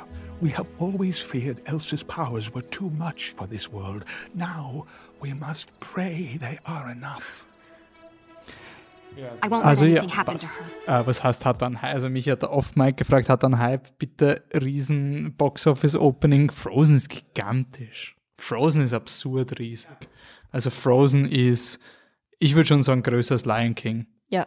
von kulturellen Impact. Also das ist, ist einfach Meta. Ich habe das erste Ich habe einfach gedacht, dass es jetzt einen Hype gibt, dass der zweite Teil so unfassbar gut ist. Davon Nein, ich nein, nein, nein, nein, der kulturelle Ach, Hype. Deswegen wollte ich den Film auch featuren, weil mir ist das halt irgendwie, also mir sind diese Filme einfach, ich finde es einfach immer spannend, wenn ein Film einen Nerv trifft. Und Frozen hat einen absurden Nerv getroffen. Und ich, ich weiß, also so, es gibt so viele Leute, die eben quasi ja, animiertes, altes animiertes Disney ist, ist nur das Allerbeste und alles quasi mit dieser super Nostalgiebrille, so als wäre Ariel wirklich so ein Ultrafilm. Also ich weiß nicht, ich finde Ariel nicht wirklich gut. Aber es gibt viele Leute, die das meinen. Und viele Leute werden Frozen genauso sehen, wie viele von uns Ariel gesehen haben. Also es ist einfach, da geht es oft nicht um die Qualität, sondern da geht es um die richtige Zeit, den richtigen Ort. Und Fakt tun mir die Eltern leid, die zwei Töchter haben und die streiten sich permanent, wer die Elsa sein will. Weil nur Erwachsene finden die Anna cool, weil die Anna hat, ist einfach nett und hat keine Zauberkräfte und die Elsa kann aber Superhero-Powers losschießen. Ähm, Frozen 2 ähm, also die Story ist jetzt, dass die Elsa, die Eiskönigin, hört eine Stimme und die, die, die, die holt sie ins Unbekannte hinaus. Psychose. Ähm, und ja, Elsa und Anna begeben sich quasi auf ein Adventure. Äh, der Olaf, der Eis, der, Schnee, der Schneemann ist wieder dabei. Ähm, lazieste Erklärung ever. Also der, der, Olaf war ja quasi dieser Gag-Charakter im Film 1, gesprochen von Josh Gad, ähm, der quasi unbedingt den Sommer erleben will. Und da war quasi eine gewisse Ironie, dass er es nicht kann. Und am Ende vom Film hat die Elsa so eine mobile äh, Schneewolke gespawnt, damit er dann mit ihm quasi, damit er nicht schmilzt. In dem, ich gar nicht mehr. in dem Film ist so ein, in dem Film ist so ein, oh, der Olaf hat jetzt einfach einen Permafrost. Das ist so wirklich, du hast so gemerkt, so wie das Disney-Studio einfach drauf gekommen ist, hey, warte mal kurz, wenn wir einen scheiß Schneemann haben, dann müssen wir das irgendwie rechtfertigen. Ah, fuck it. Also und ungefähr so ist der ganze Film. Also so, so alles, was irgendwie eine Herausforderung wäre, spürst du das interne, na, fuck it. Das, das war zu kompliziert, brauchen wir nicht erklären. Ähm, also, gut, ich erzähle euch jetzt die Outline und ihr vermutet, worum es in diesem Film geht. Der Vater von den äh, Frozen-Kindern, also Elsa und Anna, erzählt ihnen eine Geschichte, wie er noch ein junger äh, Prinz war und sein sein Vater, also der Vater vom Vater, äh, der hat ihn mal mitgenommen zu den Ureinwohnern, weil sie haben den Ureinwohnern einen Staudamm geschenkt. Und plötzlich wurden sie attackiert von den Ureinwohnern. Und er versteht bis heute nicht, wieso. Weil sie haben ihnen ja den Staudamm geschenkt. So, was ist das Problem des Filmes? Was ist das dramatische Geheimnis, das der Vater Elsa und Anna nicht erzählt hat? Und wie könnte es ausgehen? Ich gehe davon aus, dass sie keinen Strom haben, deshalb keinen Staudamm brauchen. Die Frage ist, war der Staudamm wirklich ein Geschenk? Dum, dum, dum. Also ja. Ähm, eine Geschichte ist, es ist eine okay Geschichte. Es ist wirklich am Papier, es ist eine nette Geschichte im Sinne von, da wurde eine, ähm, da wurden die Natives quasi brutal ausgenutzt von diesen, von dieser Arendelle-Bevölkerung. Ich meine, das ist jetzt wirklich ein dritter Akt-Twist, aber du, sorry, also ernsthaft. Es ist wirklich so, sie bauen einen Staudamm und aus irgendeinem Grund wollen die Ureinwohner nichts mehr mit ihnen zu tun haben. Bist du narrisch? Ich bin echt neugierig. Ist eine nette Geschichte. Ich meine, sorry, ein Kind weiß das noch. Denen muss es mal erklären. Ja, und es ist trotzdem eine gute Geschichte und sie hat, sie hat keinen Bösewicht. Die Geschichte hat, ich meine, ja, natürlich die Geschichte, die Vergangenheit ist der Bösewicht und die muss quasi bewältigt werden. Aber es gibt keinen Antagonisten in der aktuellen Geschichte. Das ist interessant und spannend. Und was ich auch cool finde, Elsa und Anna ähm, streiten nicht. Das habe ich eigentlich durch Game of Thrones kennengelernt. Ich habe das vorher nicht gekannt. Anscheinend ist so die Bickering Wives, so Bickering Women, so ein Stereotyp, quasi sobald du zwei Frauen in einem Raum hast, müssen sie streiten. Und das ist so ein, so ein, so ein Storywriting-Trope. Also so Männer sind eben, vor allem in Fantasy-Dingen, sind eher die Bros und Frauen, eine ist okay, aber sobald zwei da sind, dann gibt's quasi Catfight. Und Elsa und Anna waren jetzt im ersten Film auch nicht wirklich die besten Freunde. Sie sind dann am Ende vom Film zusammengekommen. Äh, und in dem Film sind sie eigentlich permanent zusammen und, und halten zueinander. Und das unterstreicht diese Schwestern-Message, die ich super finde. Ich finde es total toll, dass die Anna weiterhin nicht in irgendeiner Form Zauberkräfte hat. Also ich spoilere jetzt Frozen Fall, weil ich glaube nicht, dass irgendjemand, der der oder die diesen Podcast hört, jetzt so, oh nein, Spoiler für Frozen 2. Und ich würde eher diskutieren, was ich schön finde an dem Film. Ähm, ich finde es spannend, dass die Anna und Elsa, du hast eben quasi die eine ist Son Goku, kann quasi Eisblitze schießen. Oh, ja, ich date mich gerade mit meiner Referenz, oder?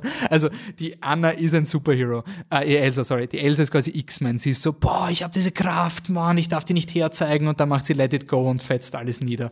Und die Anna eben nicht. Also er ist eine Attacke, oder macht sie Ja, Let es It Go. so. Es gibt in dem Film, in Frozen 2, attackiert so ein, ein, ein Feuergeist und die Elsa macht wirklich aus ihren linken und rechten Händen, schießt sie Eis, telekinetische Laserstrahlen. Es ist wirklich wie in einem Superheldenfilm. Also sie ist da in so einer Energiekugel drin, wo das Monster sie attackiert so, oh nein, war ist so stark. Es ist wirklich wie in einem Anime. Ist okay. Aber natürlich ist das viel cooler als alles, was die Anna jemals tun kann, weil was kann die Anna klettern? Das ist, glaube ich. ich meine, immerhin, das hat sie im ersten Teil nicht gekonnt. Also äh, Power to her. Aber ich war eigentlich voll froh, dass es auch irgendwie die Message ist, quasi so. Die Elsa hat zwar ihre Superpower, aber die Anna muss sich dann im Endeffekt wirklich um sie kümmern und so weiter. Ähm, die Elsa kriegt natürlich ein Pferd. Ich habe so gecallt. Sie haben so gedacht, so ein Mädchenfilm. Du musst eigentlich ein Pferd, also so, so spielzeugtechnisch. Das Spielzeug in dem Film, oh mein Gott! Die Kinder werden auszucken. Es gibt einen Feuersalamander, der brennt. Also einen cutesy cutesy Feuersalamander mit riesigen Augen. Also du siehst in dem Film einfach, jetzt wissen sie, das ist wir haben die Lizenz zum Gelddrucken und alles in diesem Film. Also jede Entscheidung. Ich finde es eigentlich sehr cool, was storytechnisch passiert, aber ich könnte jede Entscheidung auf die böseste, zynischste Art aufstellen, weil am Ende wird die Anna Königin. Soll heißen, du kannst in einem Film Actionfiguren Königin Elsa und Königin Anna verkaufen. Konflikt erledigt, die Kinder müssen sich nicht mehr drum streiten, wer die Königin ist, weil beide sind jetzt Königinnen. Elsa bekommt nicht nur ein Wasserpferd, sie kriegt auch ein Eispferd. Zwei Actionfiguren. Elsa wechselt einfach dreimal das Kostüm, weil, who knows? Ähm, es gibt in der Mitte vom Film einen neuen Let It Go Song, der, das wollte ich fragen, der noch, also der zu noch erbärmlicheren Karaoke-Abenden führen wird. Also, Let noch- It Go ist schon catchiger? schwer. Nein, nein, nein. Let It Go ist schwer von den Höhen. So. Aber dieser Film, wirklich, sie sind draufgekommen, hey, Idina Menzel, die, äh, die von John Travolta als The Wickedly Talented Adele Dazeem kennt, bei der Oscar-Anmoderation. Ähm, die ist ja aus Wicked schon bekannt, hat sie auch schon gekreischt, Let It Go war eh schon kreischen und jetzt ist man draufgekommen, bist du deppert, die Idina Menzel, die kann urlang kreischen, jetzt gibt's wirklich ein Lied so, hinter dir, no! Und es ist wirklich einfach nur Schmettern. Es ist einfach drei Minuten Geschmettere. Also wer diesen Song irgend, also so Let It Go ist schon furchtbar, wenn Leute es probieren, aber der ist, Hat er auch die Ohrwurmformel? ja. Wir sind alle rausgegangen. Aber die Ohrwurmformel ergibt sich, glaube ich, es ist ja auch bei, bei Konzerten so das letzte Lied ist das, was in Erinnerung bleibt. Und natürlich läuft es bei den Credits. Also es ist so, musikalisch ist, finde ich, nicht so spannend wie Frozen 1, sowohl die Songs als auch der Soundtrack. Der Frozen 1 Soundtrack ist fantastisch. Der ist funktional, gleicher Komponist, aber pff, keine Ahnung, Auftragswerk, ich weiß es nicht. Ähm, es gibt in der Mitte ein Boyband-Lied, wo ich wirklich den Film gehasst habe. Also es gibt einen es ist wirklich so ironic, ironic. Also es gibt einen Song vom Christoph, wo er alleine ist, also der Freund von der Anna, und der singt quasi I'm Alone in the Wood. Und es ist so wie so ein YouTube-Video, was quasi Boybands verarscht. Also quasi so, wir machen jetzt einen Song über Ich bin alone und machen halt so die, keine Ahnung, die Tannenzapfen sind das Mikrofon und so wie bei den Boybands. Es ist wirklich so, so nach zehn Sekunden so harter Gag ist, es ist wie Boyband und der Song dauert zweieinhalb Minuten. Es ist wirklich so, boah. Ja, er wird viel Geld einspielen. Ich finde, ich will nur eine Diskussion mit euch anreißen und oh. die hätte ich euch darauf vorbereiten sollen. Weil das ist eine klassische Ich bin eh kein Rassist, aber Diskussion. Oje. Also, Frozen spielt in Arendelle. Ich habe das jetzt gegoogelt. Arendelle gibt es anscheinend wirklich. Auf dem, auf dem ist es auch passiert. Aber es ist der Fictional City of Arendelle laut Disney. Also quasi nicht, nicht Norwegen, aber es ist Norwegen. Es gibt Fjorde, also muss nicht Amerika sein, weil das Wort Fjord geografisch verortet ist. Sie referenzieren einen dänischen Autor. Es ist ungefähr verankert in der Welt, wie wir sie kennen.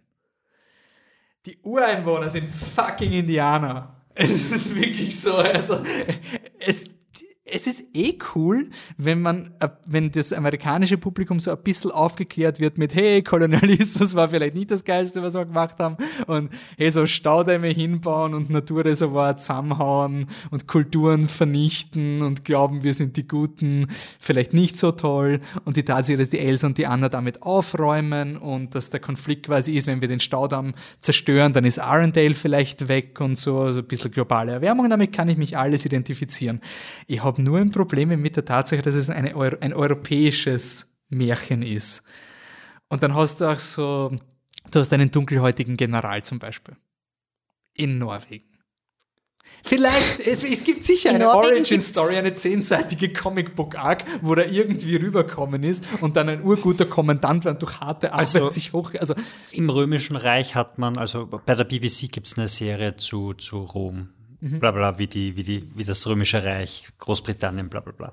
Und da gab es äh, schwarze Soldaten und Leute haben sich aufgeregt darüber, wie unrealistisch das ist. Und BBC hat dann einfach mal so, so einen Katalog von der Geschichte rausgehauen, so wie viele ähm, schwarze Soldaten schätzungsweise das Römische Reich gehabt haben. Und es war, waren unglaublich viele, weil die einfach so ein großes Reich gehabt haben. Das heißt, von dem her könnte man schon sagen, ich weiß, dass. Aber ich rede von der, der Top-General der militärischen Mächte von Arendelle der militärische Oberkommandant. Weil in Norwegen gibt es ja, gibt's ja ein indigenes Volk. Sind das nicht die Samen? Die Samen sind doch das indigene Volk, das in Lappland und so.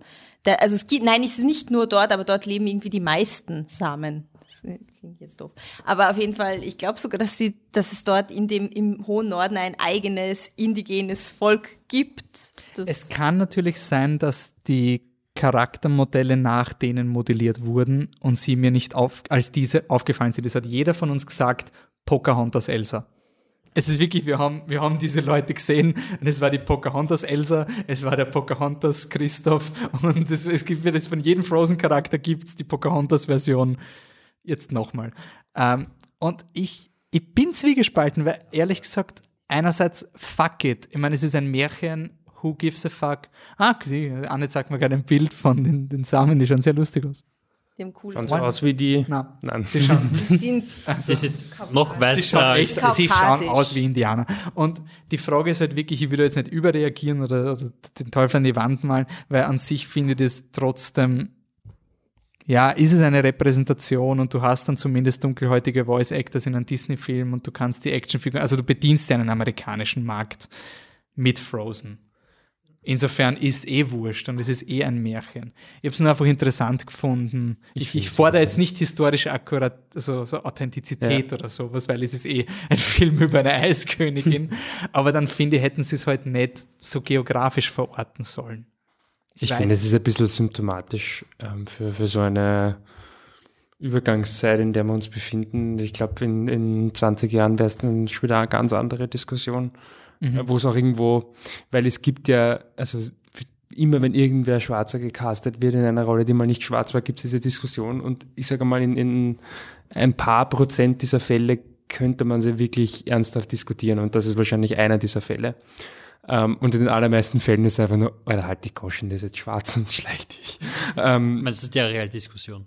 Ja, Aber unter Wasser ist die Sonnenstrahlung nicht so stark. G genau, also es, das ist das, was ich meine. Es, es gibt sicherlich ein paar einzelne Fälle, nicht Ariel, aber es gibt ein paar einzelne Fälle, wo es eben ähm, sagen kannst, okay, ähm, da haben wir jetzt diese Repräsentation, ist schön und gut, aber Leute, das ist halt Norwegen und ich meine, ist es jetzt nicht wahnsinnig realistisch, authentisch. Aber ich glaube, dass es eine Übergangsphase ist und irgendwann einmal ähm, kannst dann auch ernsthaft über sowas diskutieren und heute ist es einfach nur, musst froh sein, dass da jemand Schwarzer vorkommt und Ende der Geschichte. Und, Und ich finde es auch interessant, dass das eben, dass es irgendwie um, ein, um den Staudamm geht, weil das ist ja eigentlich nicht wirklich was, was US-amerikanisch ist, sondern eher südamerikanisch, wo du indigene äh, Völker quasi mehr oder weniger ausradierst. Also in Brasilien passiert das ganz oft und da rund um und um, dass du irgendwo für Energie einen Staudamm hinstellst und dann halt ja gut, dann, dann Wasser weg, Sumpf, bla, alles vergiftet und irgendwelche Völker sterben aus oder müssen, sind quasi auf der Flucht.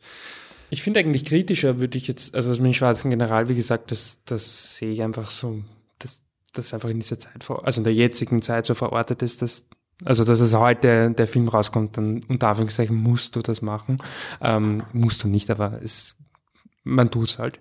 Ähm, aber wenn du meinst, dass die, die Figuren da sozusagen an Indianer ähm, Native Americans irgendwie angelehnt sind, das finde ich eigentlich ein bisschen irritierend. Ich finde es halt irgendwie Weil- komisch, weil es macht das Bild, Ja. als wäre überall auf der Welt das Gleiche quasi. Und das, das so- ist das, also da sehe ich irgendwie eine gewisse Unfähigkeit von, von Disney oder von Amerika, weil es ist vielleicht ein bisschen zu groß gegriffen, aber, aber von den, den Filmemachern ähm, irgendwie die Welt das Ganze zu sehen und nicht nur einfach immer ihre eigene Geschichte Ja, rein zu aber es ist halt ein schönes, schönes äh, Beispiel dafür, wie Disney geht halt um den amerikanischen Markt und sie Ja. machen es auf Am- Amerika und dann funktioniert es im besten Fall überall sonst. Und wenn man Es das ist quasi muss so, wie du China, einen halt. Roadtrip-Film machst, damit du mal andere Sets zeigst, aber im Endeffekt ist der gleiche amerikanische Film. Es ist quasi das Norwegen und Fjord ist ein bisschen Flavor, damit es nicht ausschaut wie alles andere, aber im Endeffekt. Und ich, ich finde gerade, wenn jetzt die, die, die Samen oder wer auch immer, ja, aber, aber so, so Ureinwohner hast du ja in, in sehr vielen Kulturen, da könntest du ja wunderschön an, Anleihen nehmen, die, glaube ich, also, Aber ja, dann werden es wieder weiß. Ne? Das ist halt auch.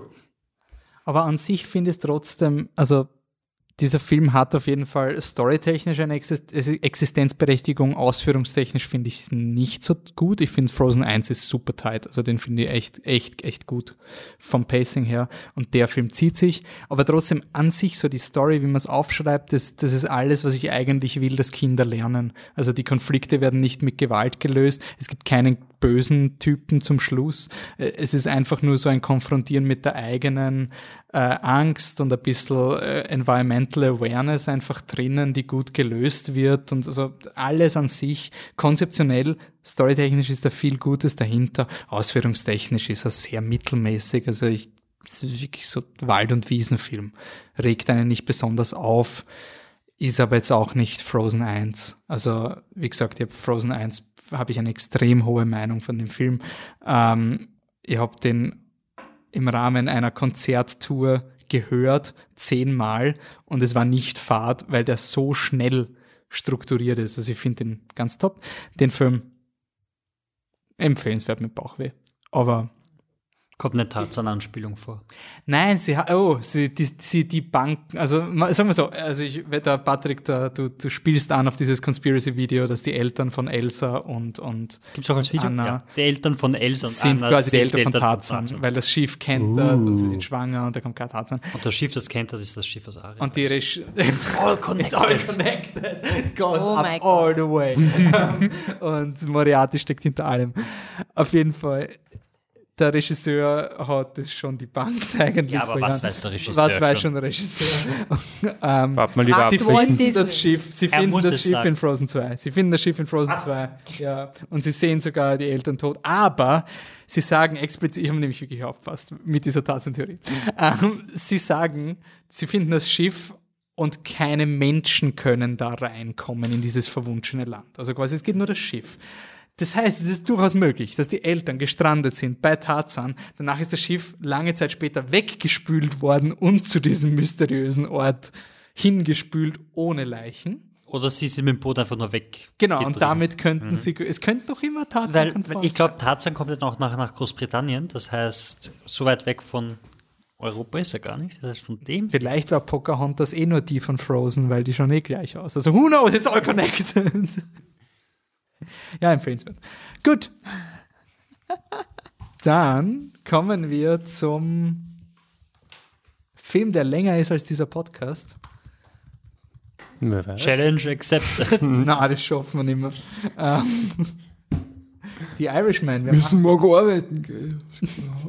ähm, ja, The Irishman von Martin Scorsese. Ich mache jetzt noch einen Witz und dann müsst ihr einen Soundclip einspielen, weil ich muss dringend aufs Klo. Ähm, in Irishman spielt Robert De Niro den äh, mäßig talentierten, aber trotzdem sehr erfolgreichen Musiker Ed Sheeran. Ähm, jetzt kommt ein Clip. er heißt eigentlich Frank Sheeran, das war der Joke. Und jetzt muss ich aufs Klo und ich spiele den Clip. Let me put McGee on the phone. Hello? Hey, my friend, how are you? Listen, I got that kid I was talking to you about here. I'm gonna put him on the phone, let you talk to him, okay? Uh, Hello? Is that Frank? Yes. Hi, you, Frank. This is Jimmy Hoffa. Yeah, yeah. Glad to meet you. Well, glad to meet you, too, even if it's over the phone. I heard you paint houses. Yes, yes, sir. I, I do, I do, and I, uh, I also do my own carpentry. Ah, I'm glad to hear that. So, jetzt haben wir 40 Sekunden Zeit gehabt, mich, sich von uns von meinem großartigen Witz zu erholen. Jetzt kommt. Guck mich an, ich platz vor Lachen. ja, jetzt haben wir uns wieder eingekriegt. Ne? So, äh, jetzt kommt die, die richtige Story. Äh, Robert De Niro spielt Frank Sheeran, der ist kein Musiker, sondern er ist in den 50er Jahren also vielleicht mal kurz äh, etabliert, das Ganze basiert auf äh, wahren Begebenheiten. Er ist in den 50er Jahren ein LKW-Fahrer, der äh, Fleisch durch die Gegend führt und irgendwann einmal kommt er drauf, dass die Mafiosi eigentlich ganz gern gutes Steak essen und so äh, baut er dann erste Kontakte auf, wo er Fleisch an die Mafia verkauft. Äh, dann landet er vor Gericht, weil sie ihm, äh, weil sie ihm draufkommen und er wird dann vertreten von äh, Bill Buffalino, gespielt vom, ähm, wie heißt der, Ray Romano. Und das ist also ein Anwalt und der wiederum führt sehr enge, sehr gute Kontakte zur, zur Cosa Nostra, Casa Nostra? Cosa Nostra. Äh, Und so rutscht er mehr oder weniger in die Mafia hinein. Äh, Sein Hauptansprechpartner ist der Russell Buffalino, der Joe, gespielt von Joe Pesci. Der ist, wenn ich es richtig verstanden habe, so die zweithöchste Figur ähm, in dieser Mafia, aber die höchste gespielt vom Harvey Keitel, die kommt eigentlich nur ganz am Rande vor. Also Joe Pesci ist sozusagen sein, sein engster Verbündeter und er wird mehr oder weniger sein, ja, Bodyguard, Auftragskiller, so der, der Mann fürs Grobe.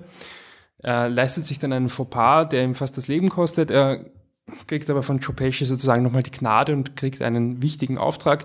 Er soll nämlich den äh, bekannten Gewerkschaftsführer der Teamster-Gewerkschaft Jimmy Hoffa, gespielt von Al Pacino, äh, soll er ab sofort beschützen. Jimmy Hoffa erhält also auch Kontakte äh, zur Mafia, direkte sowie indirekte Kontakte. Und das ist dann im Prinzip ähm, der, doch der Hauptteil der Geschichte. Also es fängt eben an, so ja, ist die Geschichte von vom Frank Sheeran, aber es ist dann doch ähm, eigentlich der, der Hauptpulk des Filmes, ähm, ist eben die Geschichte von, von äh, Frank Sheeran und Jimmy Hoffa könnte man sagen. Das Ganze wird ähm, eingespinnt in eine Erzählung, dass also äh, der äh, Joe Pesci, also der Russ und der Frank, Robert De Niro, fahren auf eine Hochzeit und man weiß nicht genau warum und währenddessen erzählt also der ganz alte Frank Sheeran, äh, was denn da früher passiert ist und du weißt nicht genau, warum ist, was jetzt mit dieser Hochzeit auf sich hat und das Ganze, ja, kumuliert dann in den ganz großen ähm, Höhepunkt und dann äh, läuft quasi alles zusammen. Ähm, ja, erzählt wird das Ganze dann in einer anderen Ebene von ähm, Frank Sheeran, der offensichtlich im, im Altersheim ist oder zumindest sehr, sehr alt ist, äh, gesundheitlich nicht mehr auf der Höhe. Es ist ein ja, es ist ein Mafia-Epos. Ich, ich fand es eigentlich ganz ähm, spannend, dass äh, Martin Scorsese so stark mit Mafia-Filmen assoziiert wird. Macht irgendwo Sinn, ähm, aber wenn ich an, an Scorsese denke, habe ich mir gedacht, denke ich eigentlich... Raging Bull. Ja, okay. Ich persönlich, aber die drei, die drei so quasi re kulturell relevantesten Filme wahrscheinlich, wenn das stimmt, sind Taxi Driver, Raging Bull und Goodfellas. äh, und im Prinzip ist ja nur einer davon ein, ein Mafia-Film. Es gibt auch andere Mafia-Filme, aber die sind jetzt eigentlich nicht so die, die großen Klassiker von ihm. Departed natürlich, aber der ist ja, ist das ein Klassiker? Ist das ein Scorsese-Klassiker? Ich glaube, alle Scorsese-Filme sind schon Aber es ist, glaube ich, Jeder Scorsese-Film über drei Stunden. Nicht jeder. Taxi Driver dauert nicht lang. Ähm, und Raging Bull, Raging Bull, glaube ich, dauert auf die Minute genau 120 Minuten. Also alles. So wirklich. Man könnte aber vielleicht auch wegen Wolf of Wall Street, es ist nicht wirklich Mafia, aber es Ja, sind trotzdem Scumbags, die sich ungerechtfertigterweise bereichern. Also Ich habe einfach äh, Martin Scorsese nicht als diesen, also ich assoziiere ihn jetzt nicht, ah, das ist der Mafia-Regisseur. Und ich hatte das Gefühl bei der Medienrezeption, dass er, dass er eigentlich so wahrgenommen wird. Aber das ist sowieso nur am Rande. Ich möchte noch ähm, ein, zwei äh, Facts. Das Drehbuch ist von Stephen Salian. Ähm, der hat unter anderem an den Drehbüchern von Schindlers Liste, Gangs of New York, Moneyball, alles Mögliche mitgearbeitet. Basiert aber eben auf ähm, einem Buch, auf der Biografie über den Frank Sheeran, äh, I Heard You Paint Houses von Charles Brent. Und da schließt sich der Kreis, weil ähm, diese Anspielung kommt auch im Clip vor. Ähm, genau, und auch sonst eigentlich Leute, die äh, schon öfters mit Scorsese zusammengearbeitet haben. Der Kameramann Rodrigo Prieto, den kennt er von Wolf of Wall Street, das Editing wie so oft von Selma Shoemaker und die Musik von Robbie Robertson, ähm, eine mehr oder weniger berühmte 60er-Jahre-Band. The Band, so heißt die. Ähm, das ist äh, also einer Leader und ein alter Freund von, von Martin Scorsese. Darf ich ganz kurz Ja. reinschneiden zu diesem wahre Begebenheit-Ding?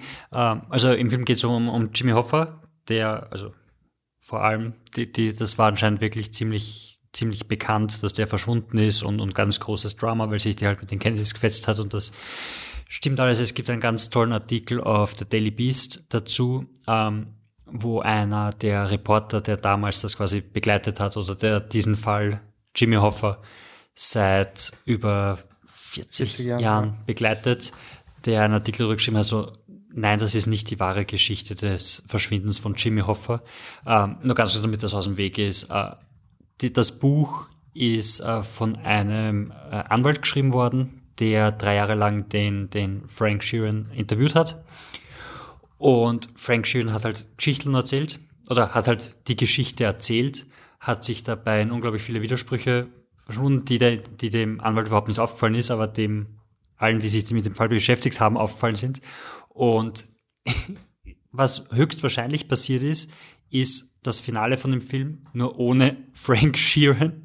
Also all die Player, die kommen, all die Situationen, die es gegeben hat, dürften so passiert sein, wie sie sind. Nur Frank Sheeran hat am Ende seines Lebens halt nochmal versucht, Geld zu machen, um seinen Kindern hinterlassen zu können und hat dann halt diese Geschichte erzählt. Ich, ich glaube, es ist äh, wahrscheinlich eine Sicht, also ich, man liest aber schon widersprüchliche Dinge darüber. Also es gibt schon auch die andere Position. Also, ähm, aber ich will jetzt eigentlich, da müsste man den Film spoilern. Es ist- das will ja, ich nicht nein, machen. es ist- es ist- ähm, es ist egal. Ist aber auch, ist auch irrelevant. Ich persönlich bin in den Film reingegangen, gar nicht gewusst, dass es um wahre Begebenheiten geht. Ich habe gedacht, ich kenne Jimmy Hoffa, da bin ich drauf gekommen, wahrscheinlich meine ich nur einen Fußballspieler. Ja, das haben wir auch schon festgestellt. Ähm, den schreibt man übrigens anders. Ähm, ja, The Irishman ist ein Film, das muss man irgendwie ähm, mal äh, wegbringen am Anfang. Der dauert dreieinhalb Stunden. Und ich glaube, das wird einfach wahnsinnig viele Leute abschrecken. Ist auch okay, man muss ja nicht jeden Film schauen. Ähm, ich kann trotzdem nur sagen. Den musst schauen, Alter. Schaut ihn euch an. Ähm, ich finde nicht, dass er nur eine Minute Fahrt war. Ich habe am nächsten Tag eine äh, Pressevorführung gesehen, da hat der Film zwei Stunden und zehn gedauert und ich habe mir gedacht, bist du deppert, ist der lang. Ähm, Queen and Slim, glaube ich, heißt der Film. Ähm, eh, eh ganz gut, aber bist du so lang, äh, so lange, hat, wie gesagt, eineinhalb Stunden kürzer gedauert. Ähm, und also ich finde, dass die Irishman einfach jede Sekunde, die er dauert, eigentlich rechtfertigt. Vielleicht kann man hier und da was wegschnipseln, aber im Endeffekt, das ist eine absolut stringente Geschichte, die super, super, super erzählt ist, dauernd packend ist, ähm, ist nicht, äh, also auch, was mich überrascht hat, auch extreme emotionale Höhen hat.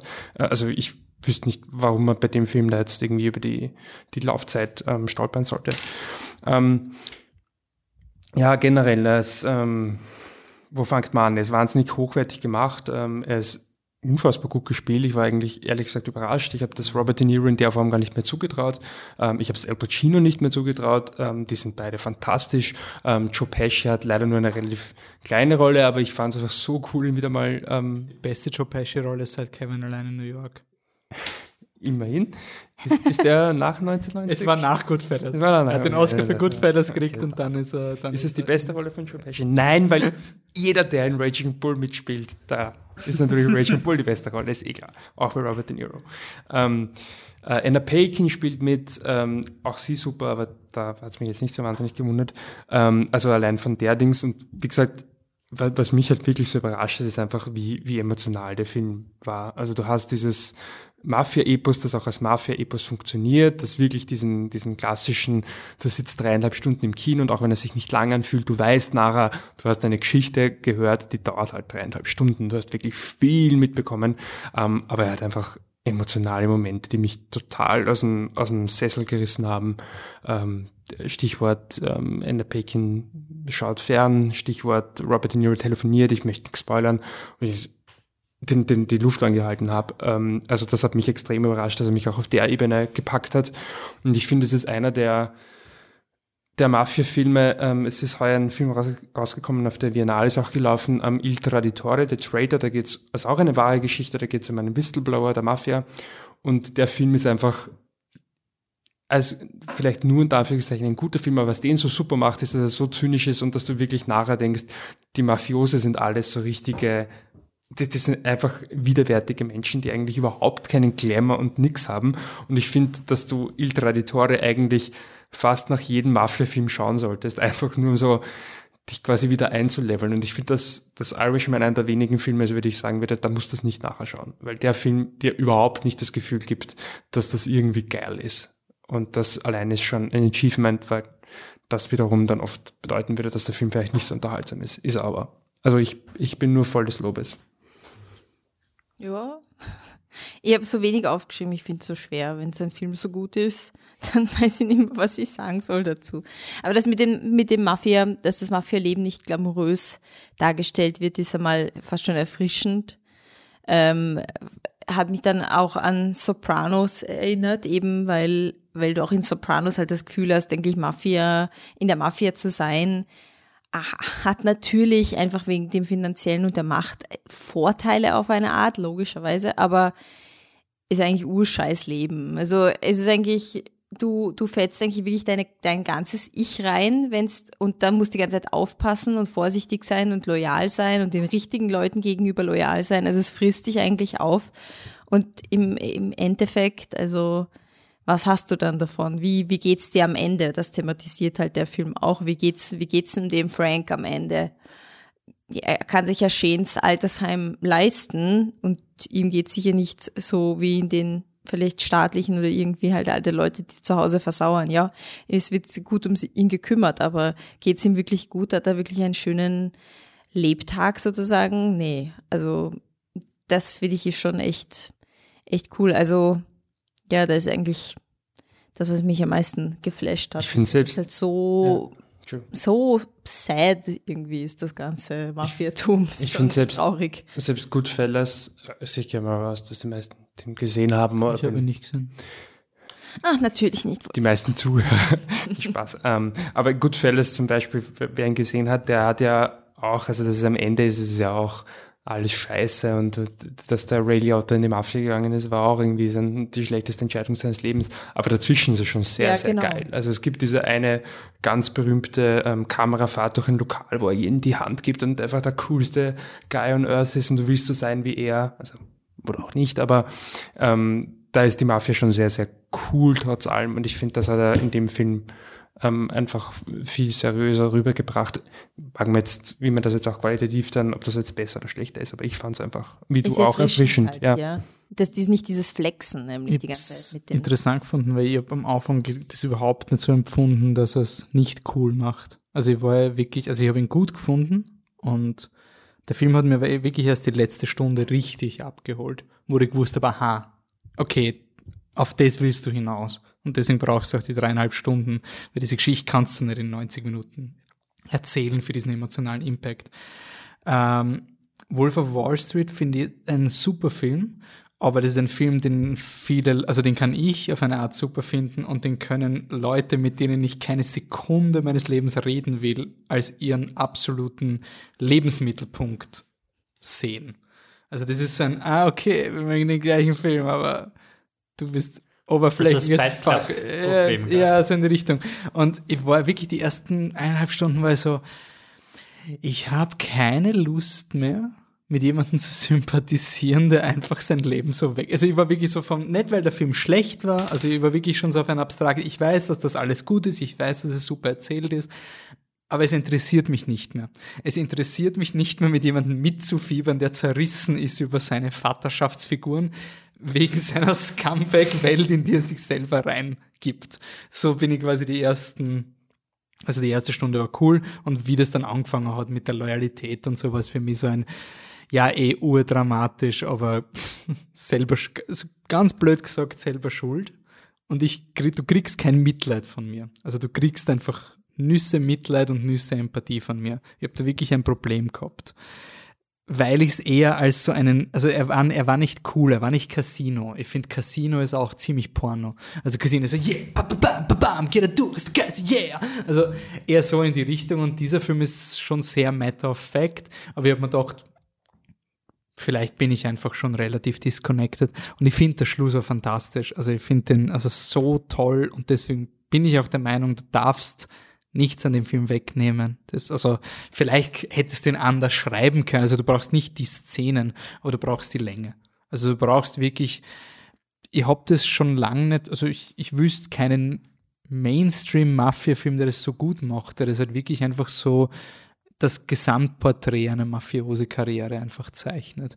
Und aus jemand, der irrsinnige Angst vor der Vergänglichkeit hat, ist dieser Film hart. Also, oh mein Gott, ist der Schluss wirklich so, was sind die Werke, die verbleiben am Ende? Das trifft einen schon irgendwie. Da habe ich dann wieder sehr emotional quasi mitgefiebert, aber nicht, weil ich quasi mich in den Robert De Niro hineinversetzen konnte. Aber den, den Anruf fandest du nicht schlimm?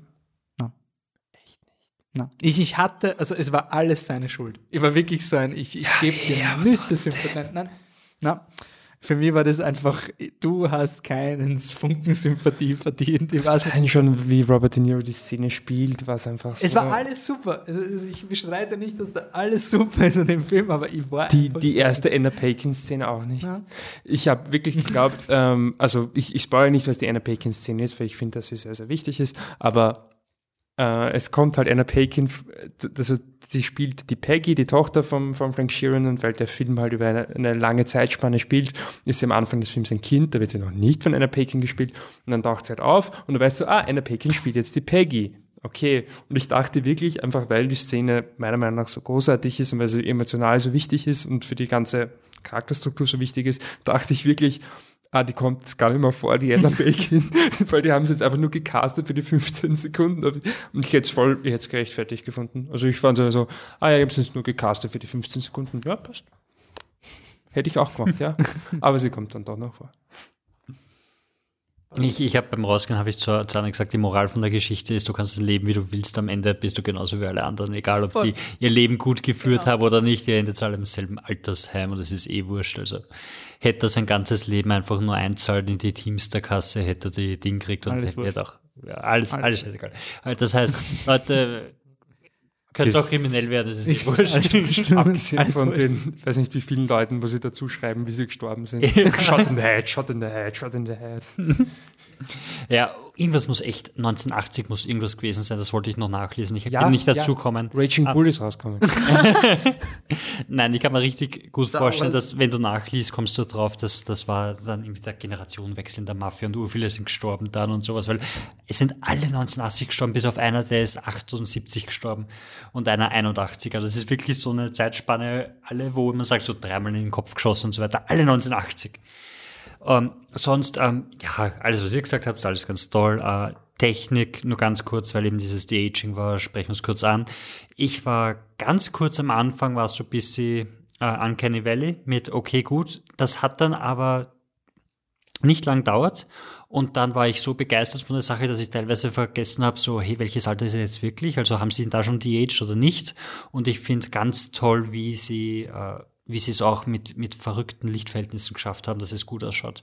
Ähm, also sie haben teilweise Belichtung gehabt, wo der Scheinwerfer geht und der Rest ist im Schatten und es hat immer wirklich ganz toll ausgeschaut. Special Effects Oscar-Rennen ist vorbei, oder? Das Einzige, was, was furchtbar war, finde ich wirklich, war er als Soldat. Das hat genauso wie im Trailer ausgeschaut, wie so eine, so eine Plastikfigur, wie so ein Plastikspielzeug. Ich finde, das, man hat ihn nur 15 Das Sekunden auch, gesehen. Wo sie die Flagge hissen, wo der Jimmy Hoffa sagt, tut's die Flagge gescheit. Die eine Szene, die, eine immer Szene, das wo sie- Vorschaubild ist, quasi, wo sie so drei, drei am, am, am Dach stehen. Genau, also das war ja auch fake. Also das, das sah so komisch Sonst war mir aus. total schwer, weil wir haben im, gestern waren der Batzi und ich in Shining Und da, die haben ja einen Lookalike, also Shining 2, äh, The Shining, da, da hat sie diesen Lookalike ähm, Jack Nicholson gegeben, oder? Ja. Das war nicht Jack Nicholson. Nein. Und ich habe den Film geschaut und mir gedacht, ah, das sieht scheiße, aber nicht so gut, wie sie den Jack Nicholson. Ja, weil er nicht ähnlich schaut. Also na, aber für mich war es so ein, man sieht da offensichtlich, dass der Kopf nicht passt. Also quasi, ich habe gleich angefangen, da die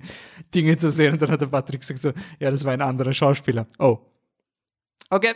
Also ich glaube schon, dass es ein massives psychologisches Ding auch ist mit diesem De-Aging. Mhm. Das ist genauso wie bei Planet der Affen, wo man sagt am Anfang, boah, am Anfang hat es schlecht ausgeschaut, dann hat es gut ausgeschaut, du gewöhnst dich Ja, dran klar. an den Trick. Also, und ich bin drauf gekommen, wo, wo das De-Aging den großen, das noch die, die große Schwachstelle des De-Agings ist, Köpfe werden breiter, wenn man alt und dick wird.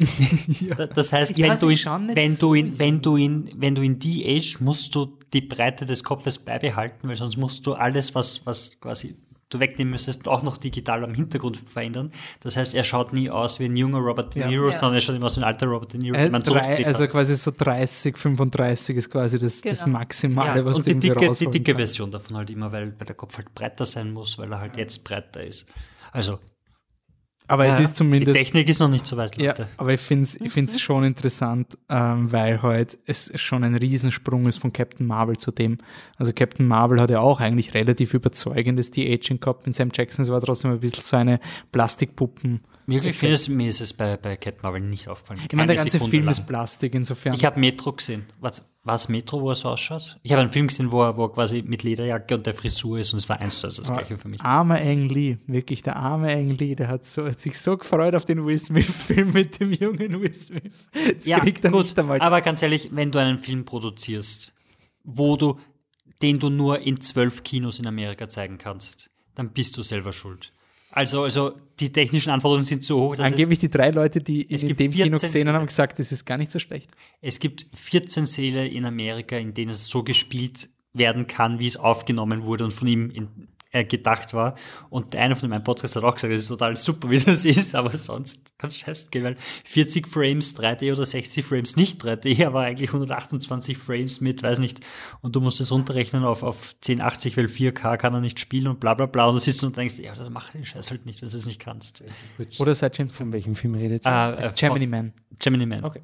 Der hat also Ang Lee macht 100, Will hat Smith, der 60 Frames pro Sekunde. oder 128. Vollidiot. Und die es Leute gibt hassen ja schon 48 Frames. Und die hassen gibt- dann dreimal so viel. Genau.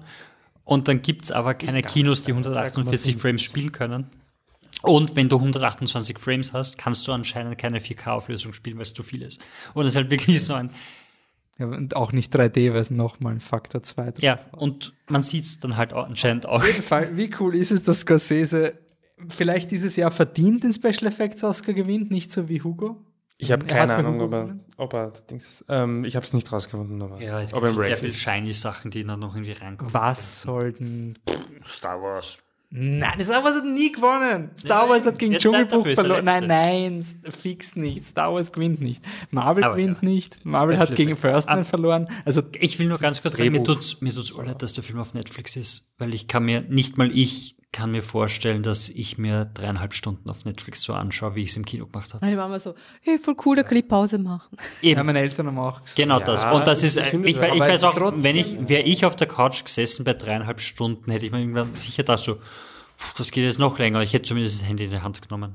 Also, Ja, es ist auch diese Sache, wann, wann fängt man an? Also wenn ich Ja. einen Film schaue, dann fängt man vielleicht um acht oder so an So, und, und- dann aber- schaut man keinen dreieinhalb Stunden. Und Äh, dann, dann reden wir von uns, die, die volle Filmfans und das vielleicht durchdrücken und da tun nicht und dann, dann kommen halt wieder die, die Netflix-Daten daher, die keiner kennt und dann, ja, war ein Misserfolg, bla bla. Mach, dieses Experiment lassen wir und dann, Ich möchte schon mal eine, eine Prognose abgeben. Ich weiß nicht genau, wann die Oscars 2020 sind, aber ich werde im Kinosaal sein und weinen, dass Al Pacino gegen Brad Pitt verliert. Für für Ad Astra. Na, Once Upon a Time in Hollywood. Achso. Wirklich? Falls es so kommt. Ich bin rausgegangen und sagte, ah, Al Pacino ist ein Lock, also er hat das gewonnen, das ist fucking Al Pacino. Er spielt großartig, er spielt eine echte Er hat aber schon zwei, oder? Ich glaube, einen hat er.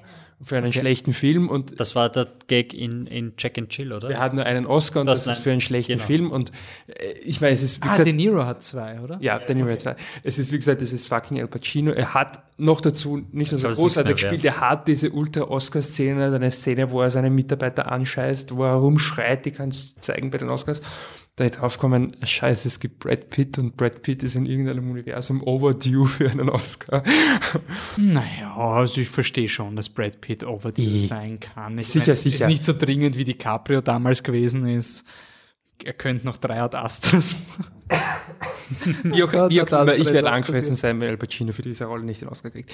Ähm, ist aber auch wurscht. Ich fand auch Robert De Niro ähm, ganz toll, aber ähm, Der kann auch verlieren, der war auch super. der kann verlieren, weil Adam Driver war noch besser. Alter, wenn es Ähm, Once Upon a Time vor den Oscars spielt, dann geht nicht. Na, das ist Das- das du meinst von der Zeit her nicht aus, oder? Na, die werden doch irgendeinen einen kurzen Film spielen, den keiner Ja. gesehen hat. Irishman. Ähm, ich will noch dazu sagen, Vielleicht das- ist Joker. Das wäre geil. ich finde, dass das die sind sicher Team Joker, gell? Ähm, dreieinhalb Stunden bla bla blu, ähm, mag zu lang sein, mag zu kurz sein, aber ich finde auf jeden Fall, dass es ähm, wie das Drehbuch und der Schnitt ähm, und der Folge auch die Regie, das ganze Storytelling managt, finde ich einfach ähm, fantastisch. Also, ähm, ich, Er ich denk verdient da- sich die dreieinhalb Stunden noch Du, voll. du kannst es einfach auch herzeigen, genauso soll man es machen. Ähm, Ob es jetzt dann mit Oscars renommiert wird oder nicht. Ich, Aber ich jetzt hab's 10 lustig Minuten gefunden, weil ich, ich, ich verfechte halt immer so quasi, es gibt kein Film, also Mainstream-Film über zwei Stunden, das muss wirklich schon, also glaube ich nicht, dass der was zu sagen hat meistens. Also wenn ich quasi so einen Blockbuster sehe mit zwei Stunden 20, so, ah ja, ja, ja. Und wenn ich einen Blockbuster mit einer Stunde 40 sehe, so, uh, uh, der hat was zu sagen und 90 Minuten so, oh, und so.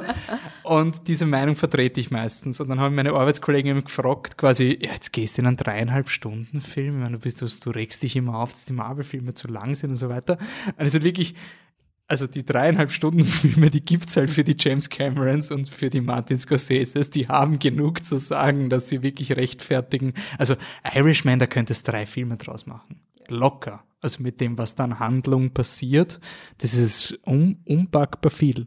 Also das. Ja, ich meine, der Unterschied ist halt auch, es ist halt kein, kein Blockbuster-Film, also du hast nicht eine 25 Minuten Action-Szene, die sie rentieren sich ja so selten, wenn du dir denkst, Ja. also es, es gibt so wenige Filme. Ich habe es nämlich Selbst Aquaman, wo wir an Spaß gehabt haben, ist, ist das Naja. letzte Battle dann auch schon so ein Aber ich finde es interessant, weil zum Beispiel Frozen eine Stunde 40 dauert er und er hat ungefähr gleich viel Handlung wie Avengers Endgame. Und der ist drei Stunden lang. Also es ist wirklich so, es gibt keine Proportion mehr. Es ist meistens einfach nur, der Film ist zwar länger, aber er sagt nicht mehr. Und dieser Film sagt schon verdammt viel aus. Also ich würde auch sagen, dass Wolf of Wall Street viel weniger aussagt als Irishman. Auch wenn ich finde, die drei Stunden bei Wolf of Wall Street sind auch gerechtfertigt, aber den habe ich nur einmal geschaut. Ich weiß nicht, ob ich Wolf.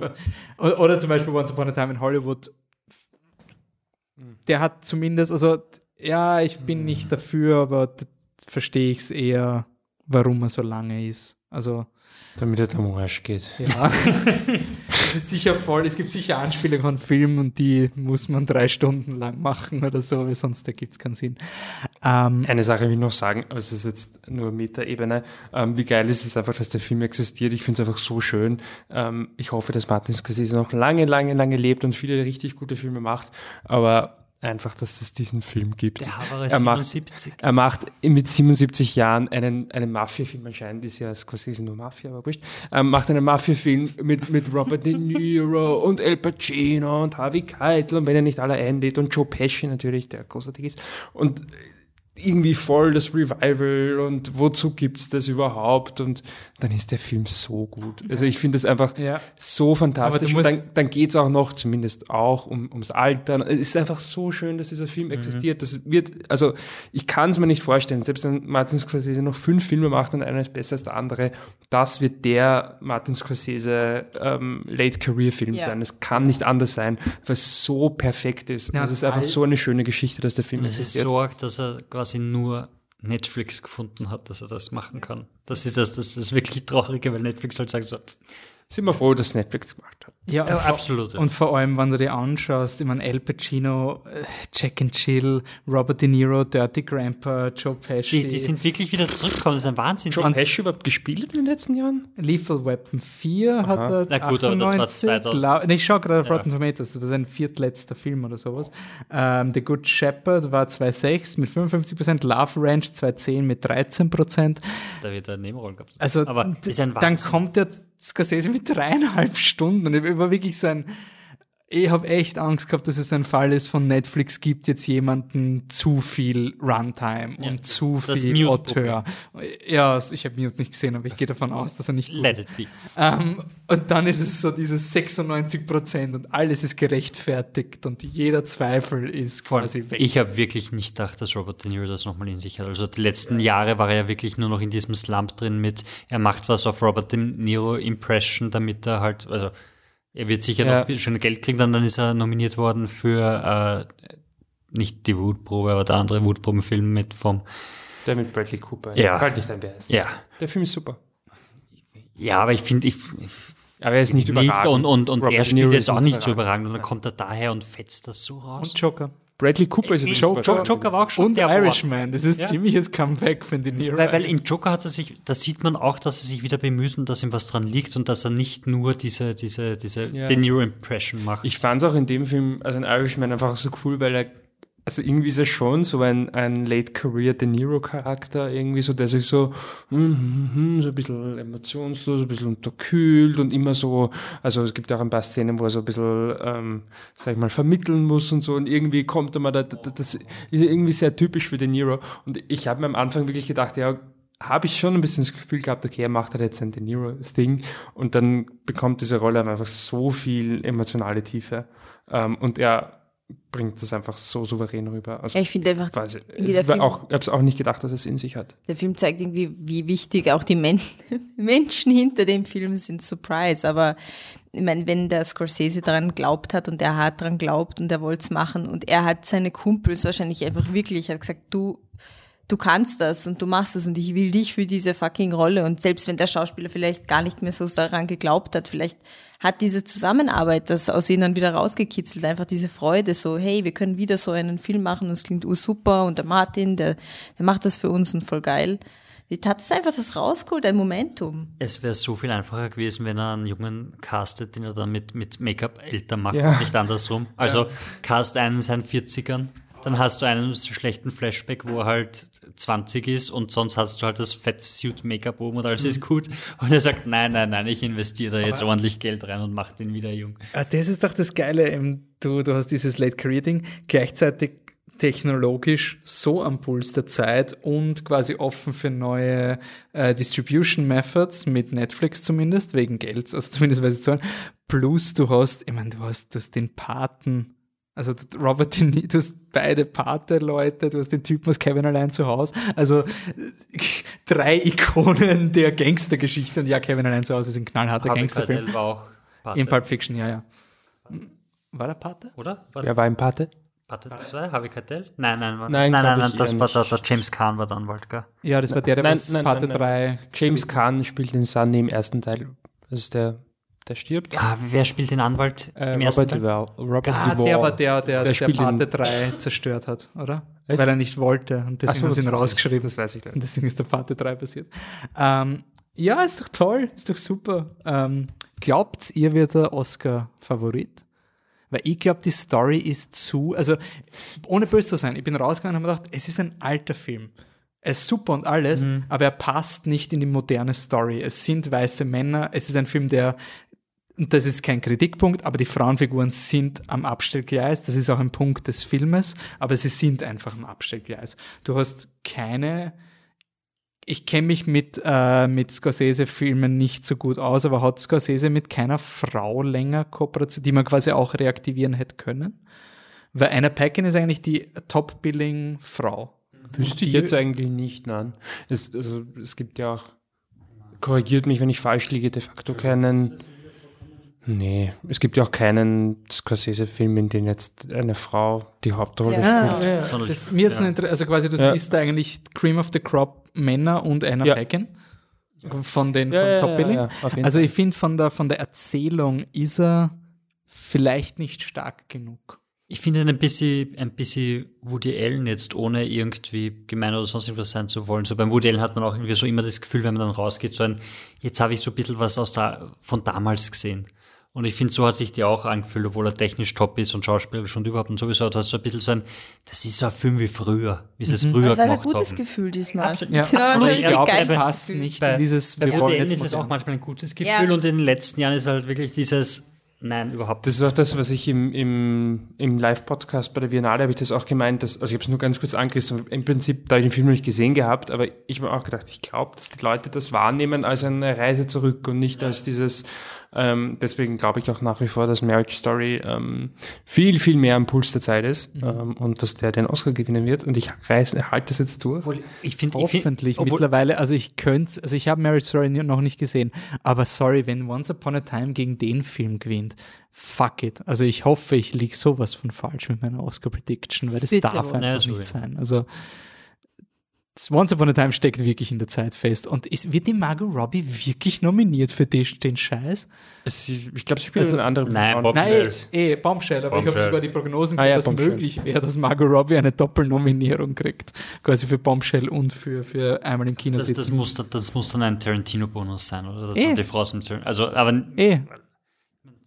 Also das ist, ja. gut, aber ich glaube, es, es fehlen noch viel, zu viele Filme, als dass man da jetzt wirklich schon gescheit. Also, Viel fehlt nicht mehr. ist aber, so, 19, aber so, ja, 1917 fehlt noch. ja, aber so, wenn ich so schaue, äh, von, von Filmen, viele davon äh, sind, glaube ich, in Amerika noch nicht angelaufen. So, so, die könnten auch noch reinkommen in die, in die Nominierten und Würde so ich dir fast widersprechen wollen. Bitte, Michi. Also ich, ähm, es gibt eine wer, sind Seite, denn, wer sind denn die? es gibt eine Seite, weil ich, ich möchte sagen, das ist nicht meine persönliche, ich habe auch keine Ahnung. Ähm, es gibt eine Seite, die heißt golddarby.com. Ihr könnt euch dort, wenn ihr wollt, ich habe es nicht gemacht, anmelden und könnt eure Oscar Predictions abgeben und dann nachher sagen, hey, Ist das eine Online-Wettseite? ähm, ohne Gewinne, ja. ähm, genau, nachher sagen, boah, ihr wart's voll geil. Jedenfalls haben die auch ähm, Experten, die also schon länger mit dem Oscar-Rennen sich beschäftigen und die geben auch ihre Tipps ab. Und aus Ist diesen, Sasha Stone dabei? Bin mir nicht sicher, ähm, aus diesen Tipps leiten sie, aber die macht ja eh immer nur irgendwas. und wenn der Film, den sie mag, wenn der Film, den sie mag, halt der Film ist, der gewinnt, dann sind ihre Tipps gut und wenn nicht, dann nicht. Also, mm. ähm, Und Hillary Clinton. Sind wir sehr inside baseball. ja, sorry, sorry, sorry. Ähm, je- jedenfalls, äh, die erstellen daraus dann ähm, quasi so eine Art Wettquote, äh, die jetzt nicht zum Einsatz kommt. Und äh, laut diesen Wettquoten, also es gibt 30 ähm, Experten und glaube ich, ja. Und 17 davon sagen im Moment, dass Irishman gewinnen wird, neun sagen Once Upon a Time in Hollywood, zwei sagen Mar Marriage Story und dann kommt schon eher in die Kategorie, wird vielleicht nominiert. Da haben wir Parasite, Jojo Rabbit, Little Women, das ist der neue Film von Greta Gerwig. Den will ich sehen. Der ist meines Wissens nach noch nicht angelaufen. Ähm, das ist aber der erste Film in der Liste. Äh, 1917 ist gleich der nächste, auch der ist nicht angelaufen. Dann haben wir Ford vs. Ferrari, Joker, A Beautiful Day in the Neighborhood, Bombshell, The Farewell, The Two Popes, Hustlers, Avengers Endgame. Okay, da sind wir schon, sind wir schon in der LOL-Kategorie. Also es gibt eigentlich, ja. also wahrscheinlich läuft das Oscar-Rennen so auf Irishman, Hollywood und ähm, Dingsbums äh, Match Story hinaus. Und eventuell kommt dann halt noch 1917 dazu, wenn er wirklich so gut ist. Von wem ist denn 1970? Sam Mendes. Der Typ, der, der uns Bond. Spectre gebracht hat. Ja. Skyfall. Skyfall. Ja, eh, aber so auch Spectre. Okay, aber Sam Mendes ist an sich schon ein Ich Regisseur, der weiß. anerkannt ist, der ähm, Aber- American Beauty von Emma- ja, eh, Und, ja. Ja, eh, Casino aber ist ein Oscar-Film. Nein, Skyfall ist von ihm. Aber Casino Royale nicht auch? Nein, glaube ich nicht. Aber Sam Mendes wird immer überbewertet, weil das war Revolutionary Road, war auch quasi immer, oh, Revolutionary Road kommt. Ich finde ihn super, by the way. Aber der, oh, der könnte noch mitmischen und dann eh nicht. Also, Ja, aber 1917 könnt ist ein- halt mitmischen. Ob er es schafft oder nicht, ist eine 1917 Aber es ist kein jedenfalls, großes- ich glaube, es ist ein Kriegsfilm und ähm, es ist ist ein irgendwie One-Shot ein und One-Shot-Ding. der, der Ding da, wie heißt der Joe Roger Dickens, ist Kameramann. Also es ist eh, es ist eh ein bisschen Oscar. Ich will ihm nicht absprechen, dass er ein bisschen Oscar ist. Ich glaube, dass Marriage Story gewinnt. Ich weiß, dass ich ich damit finde es falsch lustig, weil ich habe heute, glaube ich, zum ersten Mal den Trailer zu Marriage Story gesehen. Ähm, und ich finde auch, dass der so, so ein Old-Timey-Feel hat. Ich meine, vielleicht einfach, weil er auf 32 Millimeter dreht ist, glaube ich, und halt Mhm. Oldschool-Musik äh, Musik verwendet. Aber ich finde auch, dass der so eher so ein bisschen in der Zeit zurückdreht. Und ich glaube, dass genau das den Film so stark macht, weil er gleichzeitig einfach super aktuell ist. Also es ist ein, ist zeitlos, das ist schon allein vom Thema. Ich meine, scheiden werden sich die Leute in 50 Jahren noch lassen, wir hoffentlich nicht. Ähm, und haben sie sich vor 50 Jahren auch schon und jetzt immer mehr und immer mehr, aber im Endeffekt ist es ein zeitloses Thema. Ähm, und äh, wie du sagst, der hat so ein bisschen diesen klassischen Look, aber teilweise, aber zugleich sind einfach ganz, ganz, ganz aktuelle Themen drin. Ähm, die ganze Scheidung äh, nimmt ihren Lauf daraus, dass ähm, die Scarlett Johansson draufkommt, dass sie eine Frau ist, die von ihrem, ihrem Mann quasi abhängig ist, die, die ihr Leben nur mitgelebt hat mit ihrem Mann. Also viel aktueller geht's irgendwie nicht. Ja? Und, und auch die Schauspieler, die da mitspielen, das ist alles am Puls der Zeit. Ich glaube, dass der Film das einfach super vereint, quasi dieses, ja, klassische Geschichte und er ist ähm, aber auch sehr äh, aktuell. Aber das heißt, net, äh, laut deinen Prognosen konkurriert Netflix mit sich selbst. Wenn Nein, Marriage ich, Story und ich glaube, dass Irishman- Irishman, der Happy to Be der Film ist, wo man vielleicht dem Martin Scorsese einen Oscar in die Hand drücken für Regie und that's it. Okay. Und vielleicht Special Effects. Aber Film ist jetzt bei dir wer? Once Upon a Time in Hollywood und Marriage Story. Ah, okay. Aber don't know. Das ist nur meine nicht Liebst du, bedeutende dass du dazu sagst, aber da na, na, na, na, na nicht. Das muss nicht wissen. Wobei, ich könnte jetzt eigentlich hingehen und sagen, Marriage Story gewinnt den Oscar. Ja.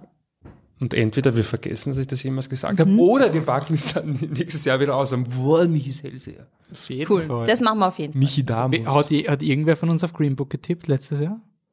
Ja, Michi, oder? Okay. Ja, sicher. Super. Aber, nicht ich- zu dem Zeitpunkt. Nicht zu dem Zeitpunkt, okay. Zum Zeitpunkt der Oscar-Nominierungen. Also eigentlich bin nur ich der Hellseher mit Shape of Water. Ja, ich will nur du bist festhalten. nur, nur, nur mein. Du hast einmal Glück gehabt. Aber letztes Jahr hast Obwohl, du auch den, du Den hast- einzigen Biennale, hast du nicht- den ich damals gesehen habe. Wie war, Den wie, wie war denn, wie war denn, bei- war es bei Shape of Water so, dass du genau in die Zeit reinkommen bist, wo ihn alle super gefunden haben? Ja, Bevor der, also, das, das war, quasi vor, Hype. also, quasi vor dem der Backlash. Rie- Ja, ja. Also vor, dem Shape of Water. Ja, es war auch so ein äh, Shape of Water, wird jeder vergessen. Ja, aber das ist ja Was dieser. war der Nummer zwei Film damals? Eh irgendwas, oder? Das war so ein Jahr, wo wir froh waren, dass Shape of Water gewonnen hat, weil die Alternative wäre noch geschissener gewesen vom, vom Frontrunner-mäßigen. ja, aber reden wir nicht so schlecht über Shape of Water? Er ist eh okay, es ist Ja, sehr voll gut. okay.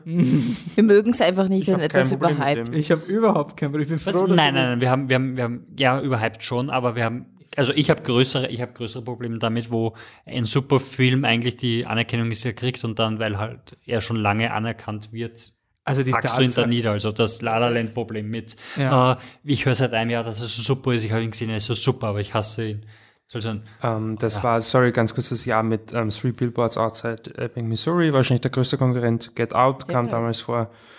das stimmt jetzt auch, weil Darkest ich, Hour. Ich weiß, ich Dunkirk. habe Three Billboards in meiner Top 10 und nicht Shape of Water, aber also Shape of Water ist für mich einfach Del Toro hat einen mit einem Fisch-Sex-Film einen Oscar gewonnen. Ich meine, was will ich mehr? Das ist wirklich so ein. Weil Three Billboards war echt gut. ja, voll. Die habe ich sogar zweimal geschaut, weil er so gut war. Hm, cool, dass wir uns wieder dran erinnern. Ja, ich meine, Gehirn.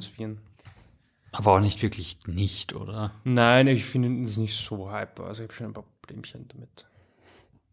Aber sie sind sehr gut. By the way, sehr gut, das muss nicht vergessen. Ja, genau. Irishman. Keiner äh, ist the Truck. Keiner von uns Puh, es kratzt den Flippy. es kratzt den Flip. also ich, ist so sexy. ich habe das, hab das Gefühl, wenn ich jetzt Irishman einen Flip the Truck gebe, dann muss ich es am Ende des Jahres, ist es dann mein Film des Jahres oder wir haben keine Continuity. Ja, das ist immer das Problem. Ja, das ist, nein, das ist aber ein Michi-Problem, oder? Ja, aber Die Anne hat überhaupt Ja, kein gut, aber die Problem Kon ja. ja, aber da, da, der Wolfi hat auch ein Continuity-Problem. Also, Wieso? Du würdest sicher auch sagen, aber der andere war doch Nein, weil ich, nein, nein, nein, ich habe auf jeden Fall ein Problem mit mir selber gehabt, weil deswegen habe ich Room ja so hoch rein müssen, weil er ein Exzellent gekriegt hat. Siehst du? Also ich, ich würde sagen, ich bin seit vielen Jahren Martin Scorsese-Fan. Ich finde Raging Bull ist einer der aller, aller, allergrößten Filme, die jemals gemacht wurden, der mir persönlich eine irrsinnige Bedeutung für mich hat. Und ich Wir machen, wir machen seit mittlerweile, glaube ich, 15 Jahren Raging Bull Witze mit mich. keiner hat ihn gesehen, außer die Anne. Entschuldigung, die Anne. Hallo. Ich muss noch King of Comedy schauen. Gut, den habe ich nicht gesehen. Ja. Vielleicht ist er besser als Raging Bull. Ich sollte das so austauschen, so irgendwie der ein. Na, wobei, eh nein, schon der eine wollte uns Blu-ray, einfach da muss ich beide schauen. Ja, stimmt. muss ja eh beide schauen. Okay, jedenfalls, ich glaube, ich habe vorher gesagt, das wird das Late Career Meisterwerk. Ich werde nie wieder die Möglichkeit bekommen, Martin Scorsese für einen neuen Film einen Flip the Truck zu geben. Und wenn das das einzige Argument ist, scheiß drauf. Flip, flip the Truck. Kratz den Flippy. Die Irishman Wolf, jetzt musst du einen Bass drüber spielen. Es, es kratzt nicht nur den Truck, es nimmt ihn und flippt ihn um. Yes, wir haben Ja. endlich etabliert, warum unser Blog so heißt, wie er heißt. Fünf Jahre, wupp, wupp. Sollen wir jetzt die ganzen Exzellenz von früher nochmal aufleben Das, lassen? Ze das Zeichen muss jetzt geändert werden oder so.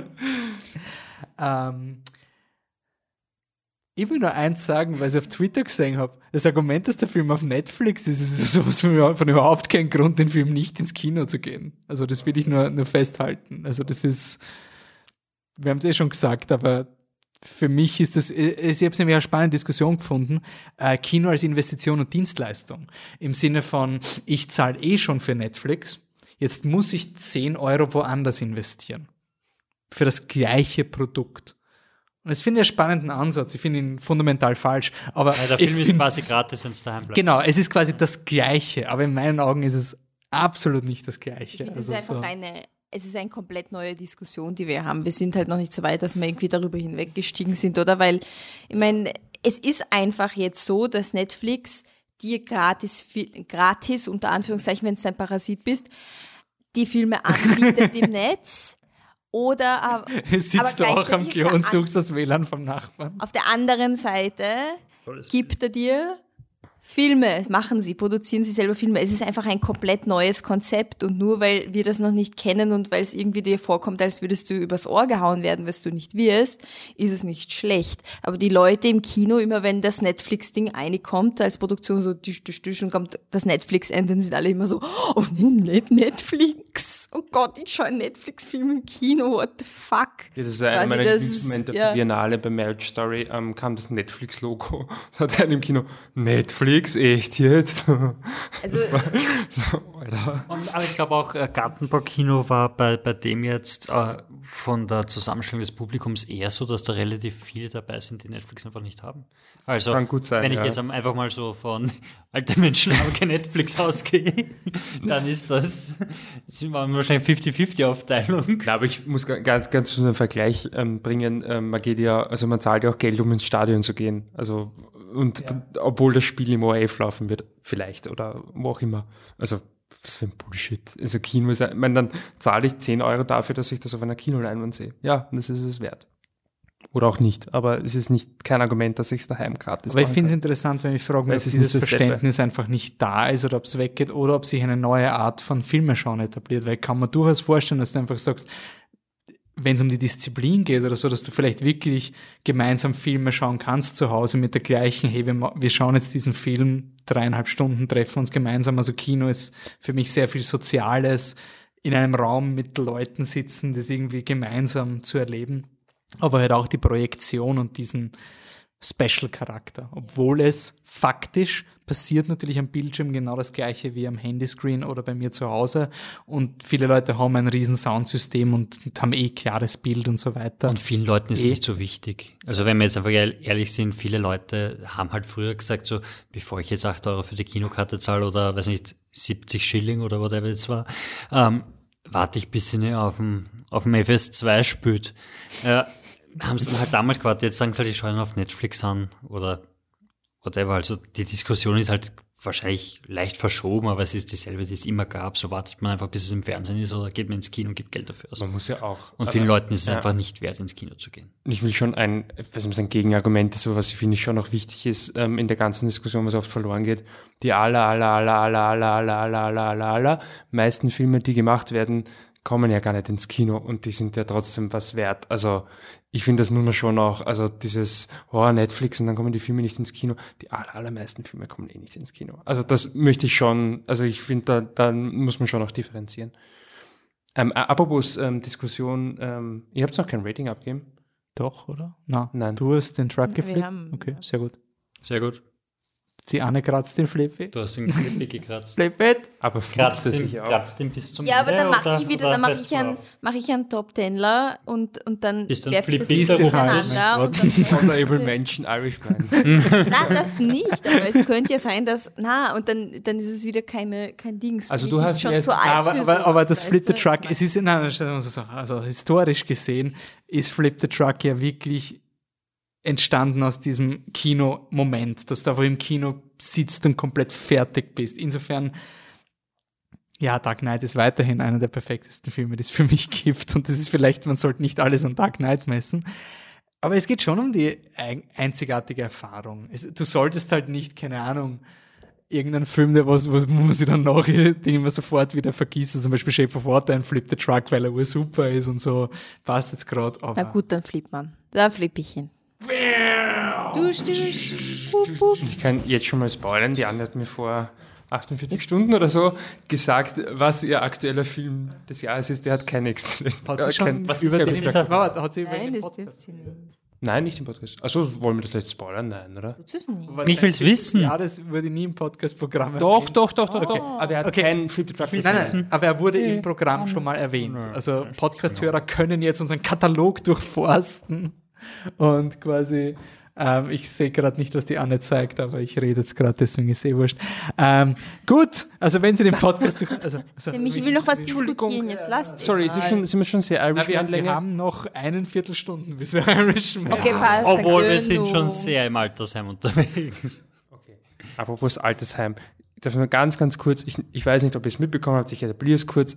Ihr zwei habt es sicher mitbekommen, Anne vielleicht ihr nicht, weil es ist auf Twitter passiert hauptsächlich. Ja, ähm, Martin Scorsese ist zitiert worden. ja. Martin Scorsese hat nämlich behauptet, oder was heißt behauptet, er hat gesagt, ähm, dass die Marvel-Filme, Avengers etc., das sind keine Filme, sondern ich glaube, es sind nur Entertainment oder irgendwie so, oder es sind nur eine Achterbahnfahrt. Und dieses Zitat ist durch die Decke gegangen und man, es wurde diskutiert. geglaubt. Und Martin Natürlich. Scorsese ist ein, ein, ein Ketzer, der nicht mit der Zeit geht und der einfach überhaupt keinen Respekt hat vor der Filmwelt und der nicht anerkennt und bla bla bla. Mittlerweile hat er, ich glaube, es ist in New York Times oder was, hat jedenfalls in eine, ähm, So einen guten eine Artikel. große Zeitung hat er eine, einen offenen Times, Brief ja. schreiben müssen, wir müssen fast schon sagen, um zu etablieren und zu rechtfertigen, was er damals gesagt hat.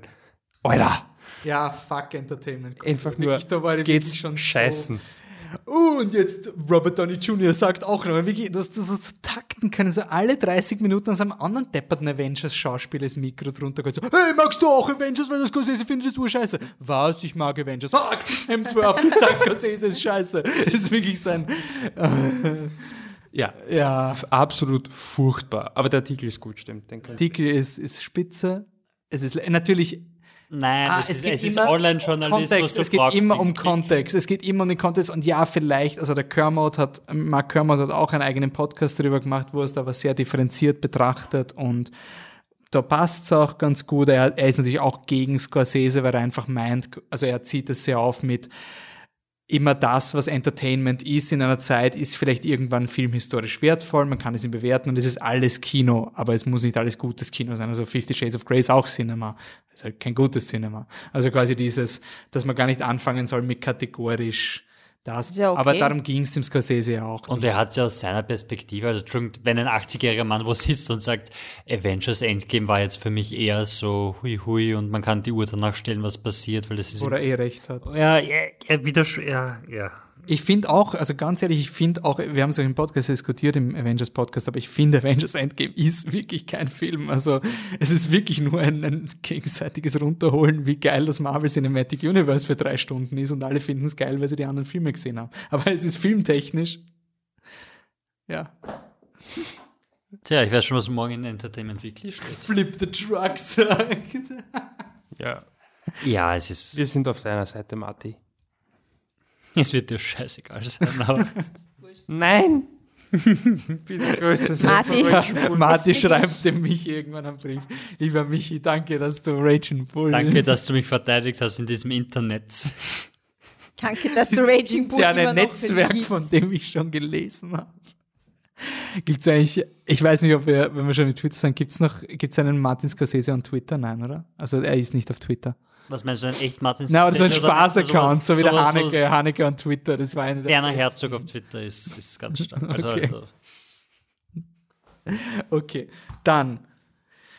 Jetzt kommt als nächstes ein Star Wars Podcast auf uns zu, kurz vor Episode 9, The Rise of Skywalker. Wir haben ihn schon aufgenommen, also er ist quasi schon in the can, kommt Anfang Dezember, also so äh, erste, zweite Dezemberwoche wird er in die Feeds kommen von euch. Äh, wir haben uns wirklich bemüht, dass es ein positiver Star Wars Podcast ist und haben die 501. also den größten Star Wars Club, den die österreichische Abteilung quasi gefragt, hey, habt ihr einen Star Wars Fan, der die neuen Filme nicht scheiße findet, sondern relativ cool? Das hat dann relativ lange gedauert. Und so, das ist das so Disney leicht. hört, fliegt, kriegt die in Wenn 500 man den ersten erste- gleich wieder unten kann, kann das St. Anna Kinderspital zusperren, weil dann können es keine Spenden mehr sammeln. Auf jeden Fall, nein, die, die sammeln wirklich viel für das St. Anna Kinderspital und sind, sind nette, leibende Leute, aber die sind halt alle altes Star Wars. Und wir haben vor zweieinhalb Jahren oder drei Jahren haben wir einen 501. Fan mal eingeladen und die war urgehypt. So, yeah, jetzt kommt so Star Wars abnörden über Episode 8 und so. Und der war so, ja, quasi die originale Trilogie ist das einzig Gute. Das war's dann und das war ein echt harter Podcast zum Moderieren. Also so wirklich so, ich bin da voll gegen die Wand gelaufen, moderationstechnisch. Dieses Mal war es uroptim, also war auch lustig, aber nicht das, was ich erwartet habe. Dieses Mal gibt's positive Vibes und danach, vielleicht kriegen wir noch einen Weihnachtspodcast zusammen. Ich meine, Filme gäb's und Marriage Story an sich wäre eigentlich Rechtfertigung genug für einen Podcast, also selbst wenn wir keinen anderen Film mehr kriegen. Äh, ansonsten gibt's was, was am Programm steht. Ähm, habt ihr es, also Skip ist ja nicht mehr so cool wie früher, das heißt, ich kann es nicht mehr googeln, oder? Ähm, also es gibt noch, Wolf und ich sind vor der Aufnahme draufgekommen, dass wir beide mit unseren Vätern und ich auch mit meiner Mutter Ford vs. Ferrari schauen werden. Also Mhm. Le Mans 66 heißt er bei uns. Ähm, Der soll auch 96 Prozent sowas haben, 92 mittlerweile und Oscar-Potenzial mit, dem- mit dem Bale. Durchaus, Ja, also ich will unbedingt gesch- Hustlers schauen. Jo. Ja, der soll. Das ist auch groß. Ähm, es gibt Lighthouse natürlich. Ich würde urgern, ich wäre noch niemals in New York schauen. Habt ihr den Trailer gesehen? Das ist Das ist furchtbar. eine Katastrophe. Das ist katastrophal. Obwohl wir verweisen jetzt einfach mal auf das Brutto-Filmlandsprodukt, das hat dem Film 10 von 10 Punkten gegeben. Ironisch, oder? Das weiß ich noch nicht, ich habe es noch nicht gehört, deshalb verweise ich einfach mal blind drüber. Es kann sein, dass der Film einfach ohne Förderung finanziert wurde und deshalb findet jetzt der Harry so super. Oder der Film ist Oder der wirklich, Dini Mateschitz hat es finanziert, dann ist es auch super. Oder der Film ist wirklich nicht wie der Trailer, weil der Trailer ist eine einzige Trailer ist- Katastrophe. Also, oh, schaut euch den an und wenn ihr den durchhaltet, dann seid ihr gut. so. Haben wir im Podcast schon mal etabliert, dass es ähm, einen Film gibt, der Ibiza in Urlaub mit Folgen heißt? Ich habe ihn gerade gesehen auf Skip, lustigerweise. Also hat nichts mit dem zu tun, was man glaubt, aber es ist einfach lustig. die haben sich anscheinend Ja. zu Tode gehighfived, wie, wie das Ibiza-Ding passiert ist. Das ist ein französischer Film. Also so viel. Amazing Grace kommt Okay, raus. die High-Pfeifen nicht. War auf der Biennale, oder? Ja, es ist ein äh, Konzert für Marissa Franklin. Also sie hat irgendwann einmal so eine berühmte Live-Aufnahme und oh mein Gott, das ist alles verschwunden und dann haben sie es Und doch der gefunden. PJ Harvey-Film kommt doch auch, oder? Ja, das schaut uranstrengend aus. Habt ihr gehört, dass der Wagenhofer einen neuen Film gemacht hat, der, der, But Beautiful? ja, der positiv sein soll und nicht so reißerisch wie die restlichen? Also vielleicht ist es positiv reißerisch. Wagenhofer, österreichischer, unter Anführungszeichen Doku-Regisseur. Ähm, We Feed the World, äh, Plastic, na, Plastic Planet ist nicht von ihm, äh, Alphabet ist auch von ihm. Und But Beautiful dürfte jetzt positiv sein, wenn ihr ihn geschaut habt. Sagt, also wirklich long shot, aber wenn ihr ihn geschaut habt, sagt mal, ob ich ihn schauen soll, weil ich habe Alphabet ganz schlimm gefunden. Und, ja. Cool, Patze. Ja, ja, ja, move. Your time to shining. Bam! Siehst du, das sind die Teaser, von denen wir geredet haben, als das Mikro noch off war. Ähm, ihr findet uns überall, ihr könnt überall mit uns in Kontakt treten. Wir sind auf Facebook und auf Instagram at flipthetruck. Wir sind auch auf Twitter at flip-the-truck. Das, weil irgendein blöder Account Flip the Truck hat, der seit Jahren nichts mehr gepostet 2012, hat. das letzte Mal. Ähm, man kann ihn übrigens nicht melden. Ich habe das schon ein oder zehnmal gemacht. Also schon, aber es bringt nichts. Ja, vielleicht Hashtag Grassroots. Ich habe ihn schon gemeldet Gibt mit der Stimme Identität. Ja, das habe ich schon gemacht. Das hat nicht funktioniert. ähm, ihr könnt uns auch oldschool eine Mail schreiben an office at flipthetruck.com. Na, Contact. Contact. Contact at flipthetruck.com. Wir haben kein aber wir haben kein Office. Sorry, ich kriege gerade Wir haben nicht mal Spam mit einer Office-Adresse, wo die Maria Martinez unbedingt einen Artikel schreiben will und mir Geld dafür geben will. Und ich soll mich nur bei ihr melden, wie viel Geld Die sie hat uns aber auch schon angeschrieben. Ja, Ma Also- Maria Martinez hier at gmail.com. und zwar, die ist ziemlich penetrant. Ich habe schon vier Mails von der gekriegt mit, sagen Sie mir endlich, wie viel Geld ich Ihnen geben soll. und ich so, nein, geh weg. Obwohl ich, vielleicht schreibe ich ihr mal. So mit so einem Wir haben auch nämlich schon urfette Sponsoring-Verträge von kriegt per E-Mail und so. Also die wollen wirklich Flip the Truck pushen. Also, da, da, da hat mir jemand gesagt, ich brauche nur da was überweisen und dann ist Flip the Truck. was du meinst, die 20 Euro Anmeldegebühr und schon kriegst Wirklich du dann, dann 100.000 Zuhörerinnen oder so. Geil. Na bitte, Mama. Ich wusste nicht, dass in der Deutschland Mach, aber mach mal einen Kickstarter, um das zu finanzieren. Patreon.com, oder? ähm, ja, sonst Wir haben Slack, aber wir verwenden Ich habe das noch nie gesehen, dass wir Slack haben. In meinem Slack ist ein Flip the Truck drin, und ich kann auch nichts dafür, glaube ich. Snapchat haben wir nicht, oder? Nein. Willen, das ist ja auch out. Das ist Mittlerweile müsste es TikTok haben. Ja, aber TikTok, ganz ehrlich. Ist TikTok das, was die Politiker alle verwenden und dann verarscht werden? Nein. Der Hof hat es einmal gemacht und ist dafür verarscht worden. Zu Recht, weil er hat einen Instagram-Filter verwendet auf TikTok. Also bitte. Das geht halt wirklich nicht. Ja. Nein. Aber ich, ich glaube zu wissen, dass der Alex Lazarov auf, auf äh, TikTok ist. Und wenn ihr schon auf TikTok seid, dann entschuldige, selber schuld. Aber dann folgt Dann wenigstens- Ihr müsst auf. TikTok sein, weil ihr einfach äh, den jung seid. Zeitgeist Also, nach. Aber dann Wir folgt sind- wenigstens wir Alex Lazarov, weil der macht sicherlich Ja. coole Videos. Wir sind Er hat echt jetzt eine Produktion, ist fertig von seinem neuen Kurzfilm. Habt ihr es gesehen auf Twitter? Ja, mal gelesen, ja. Also ich habe es gelesen. Also wir sind ja Generation Insta-Story. Wolf ist Was? eine Generation über Insta-Story. Generation Guardian abonnieren und dann aus dem Postfach holen. Ja, Wolf ist noch ein Baby. Batzi und ich sind gleich alt, aber Nein, sie würden nicht. come on, das holen wir ja. Ich bin das Küken, ich müsste auf TikTok sein. Genau. Äh, sonst lassen wir es gut sein. ja. Tschüss mit dem John. Ja. Tschüss. Wenn wir uns immer hören, frohe Weihnachten. Frohe Weihnachten.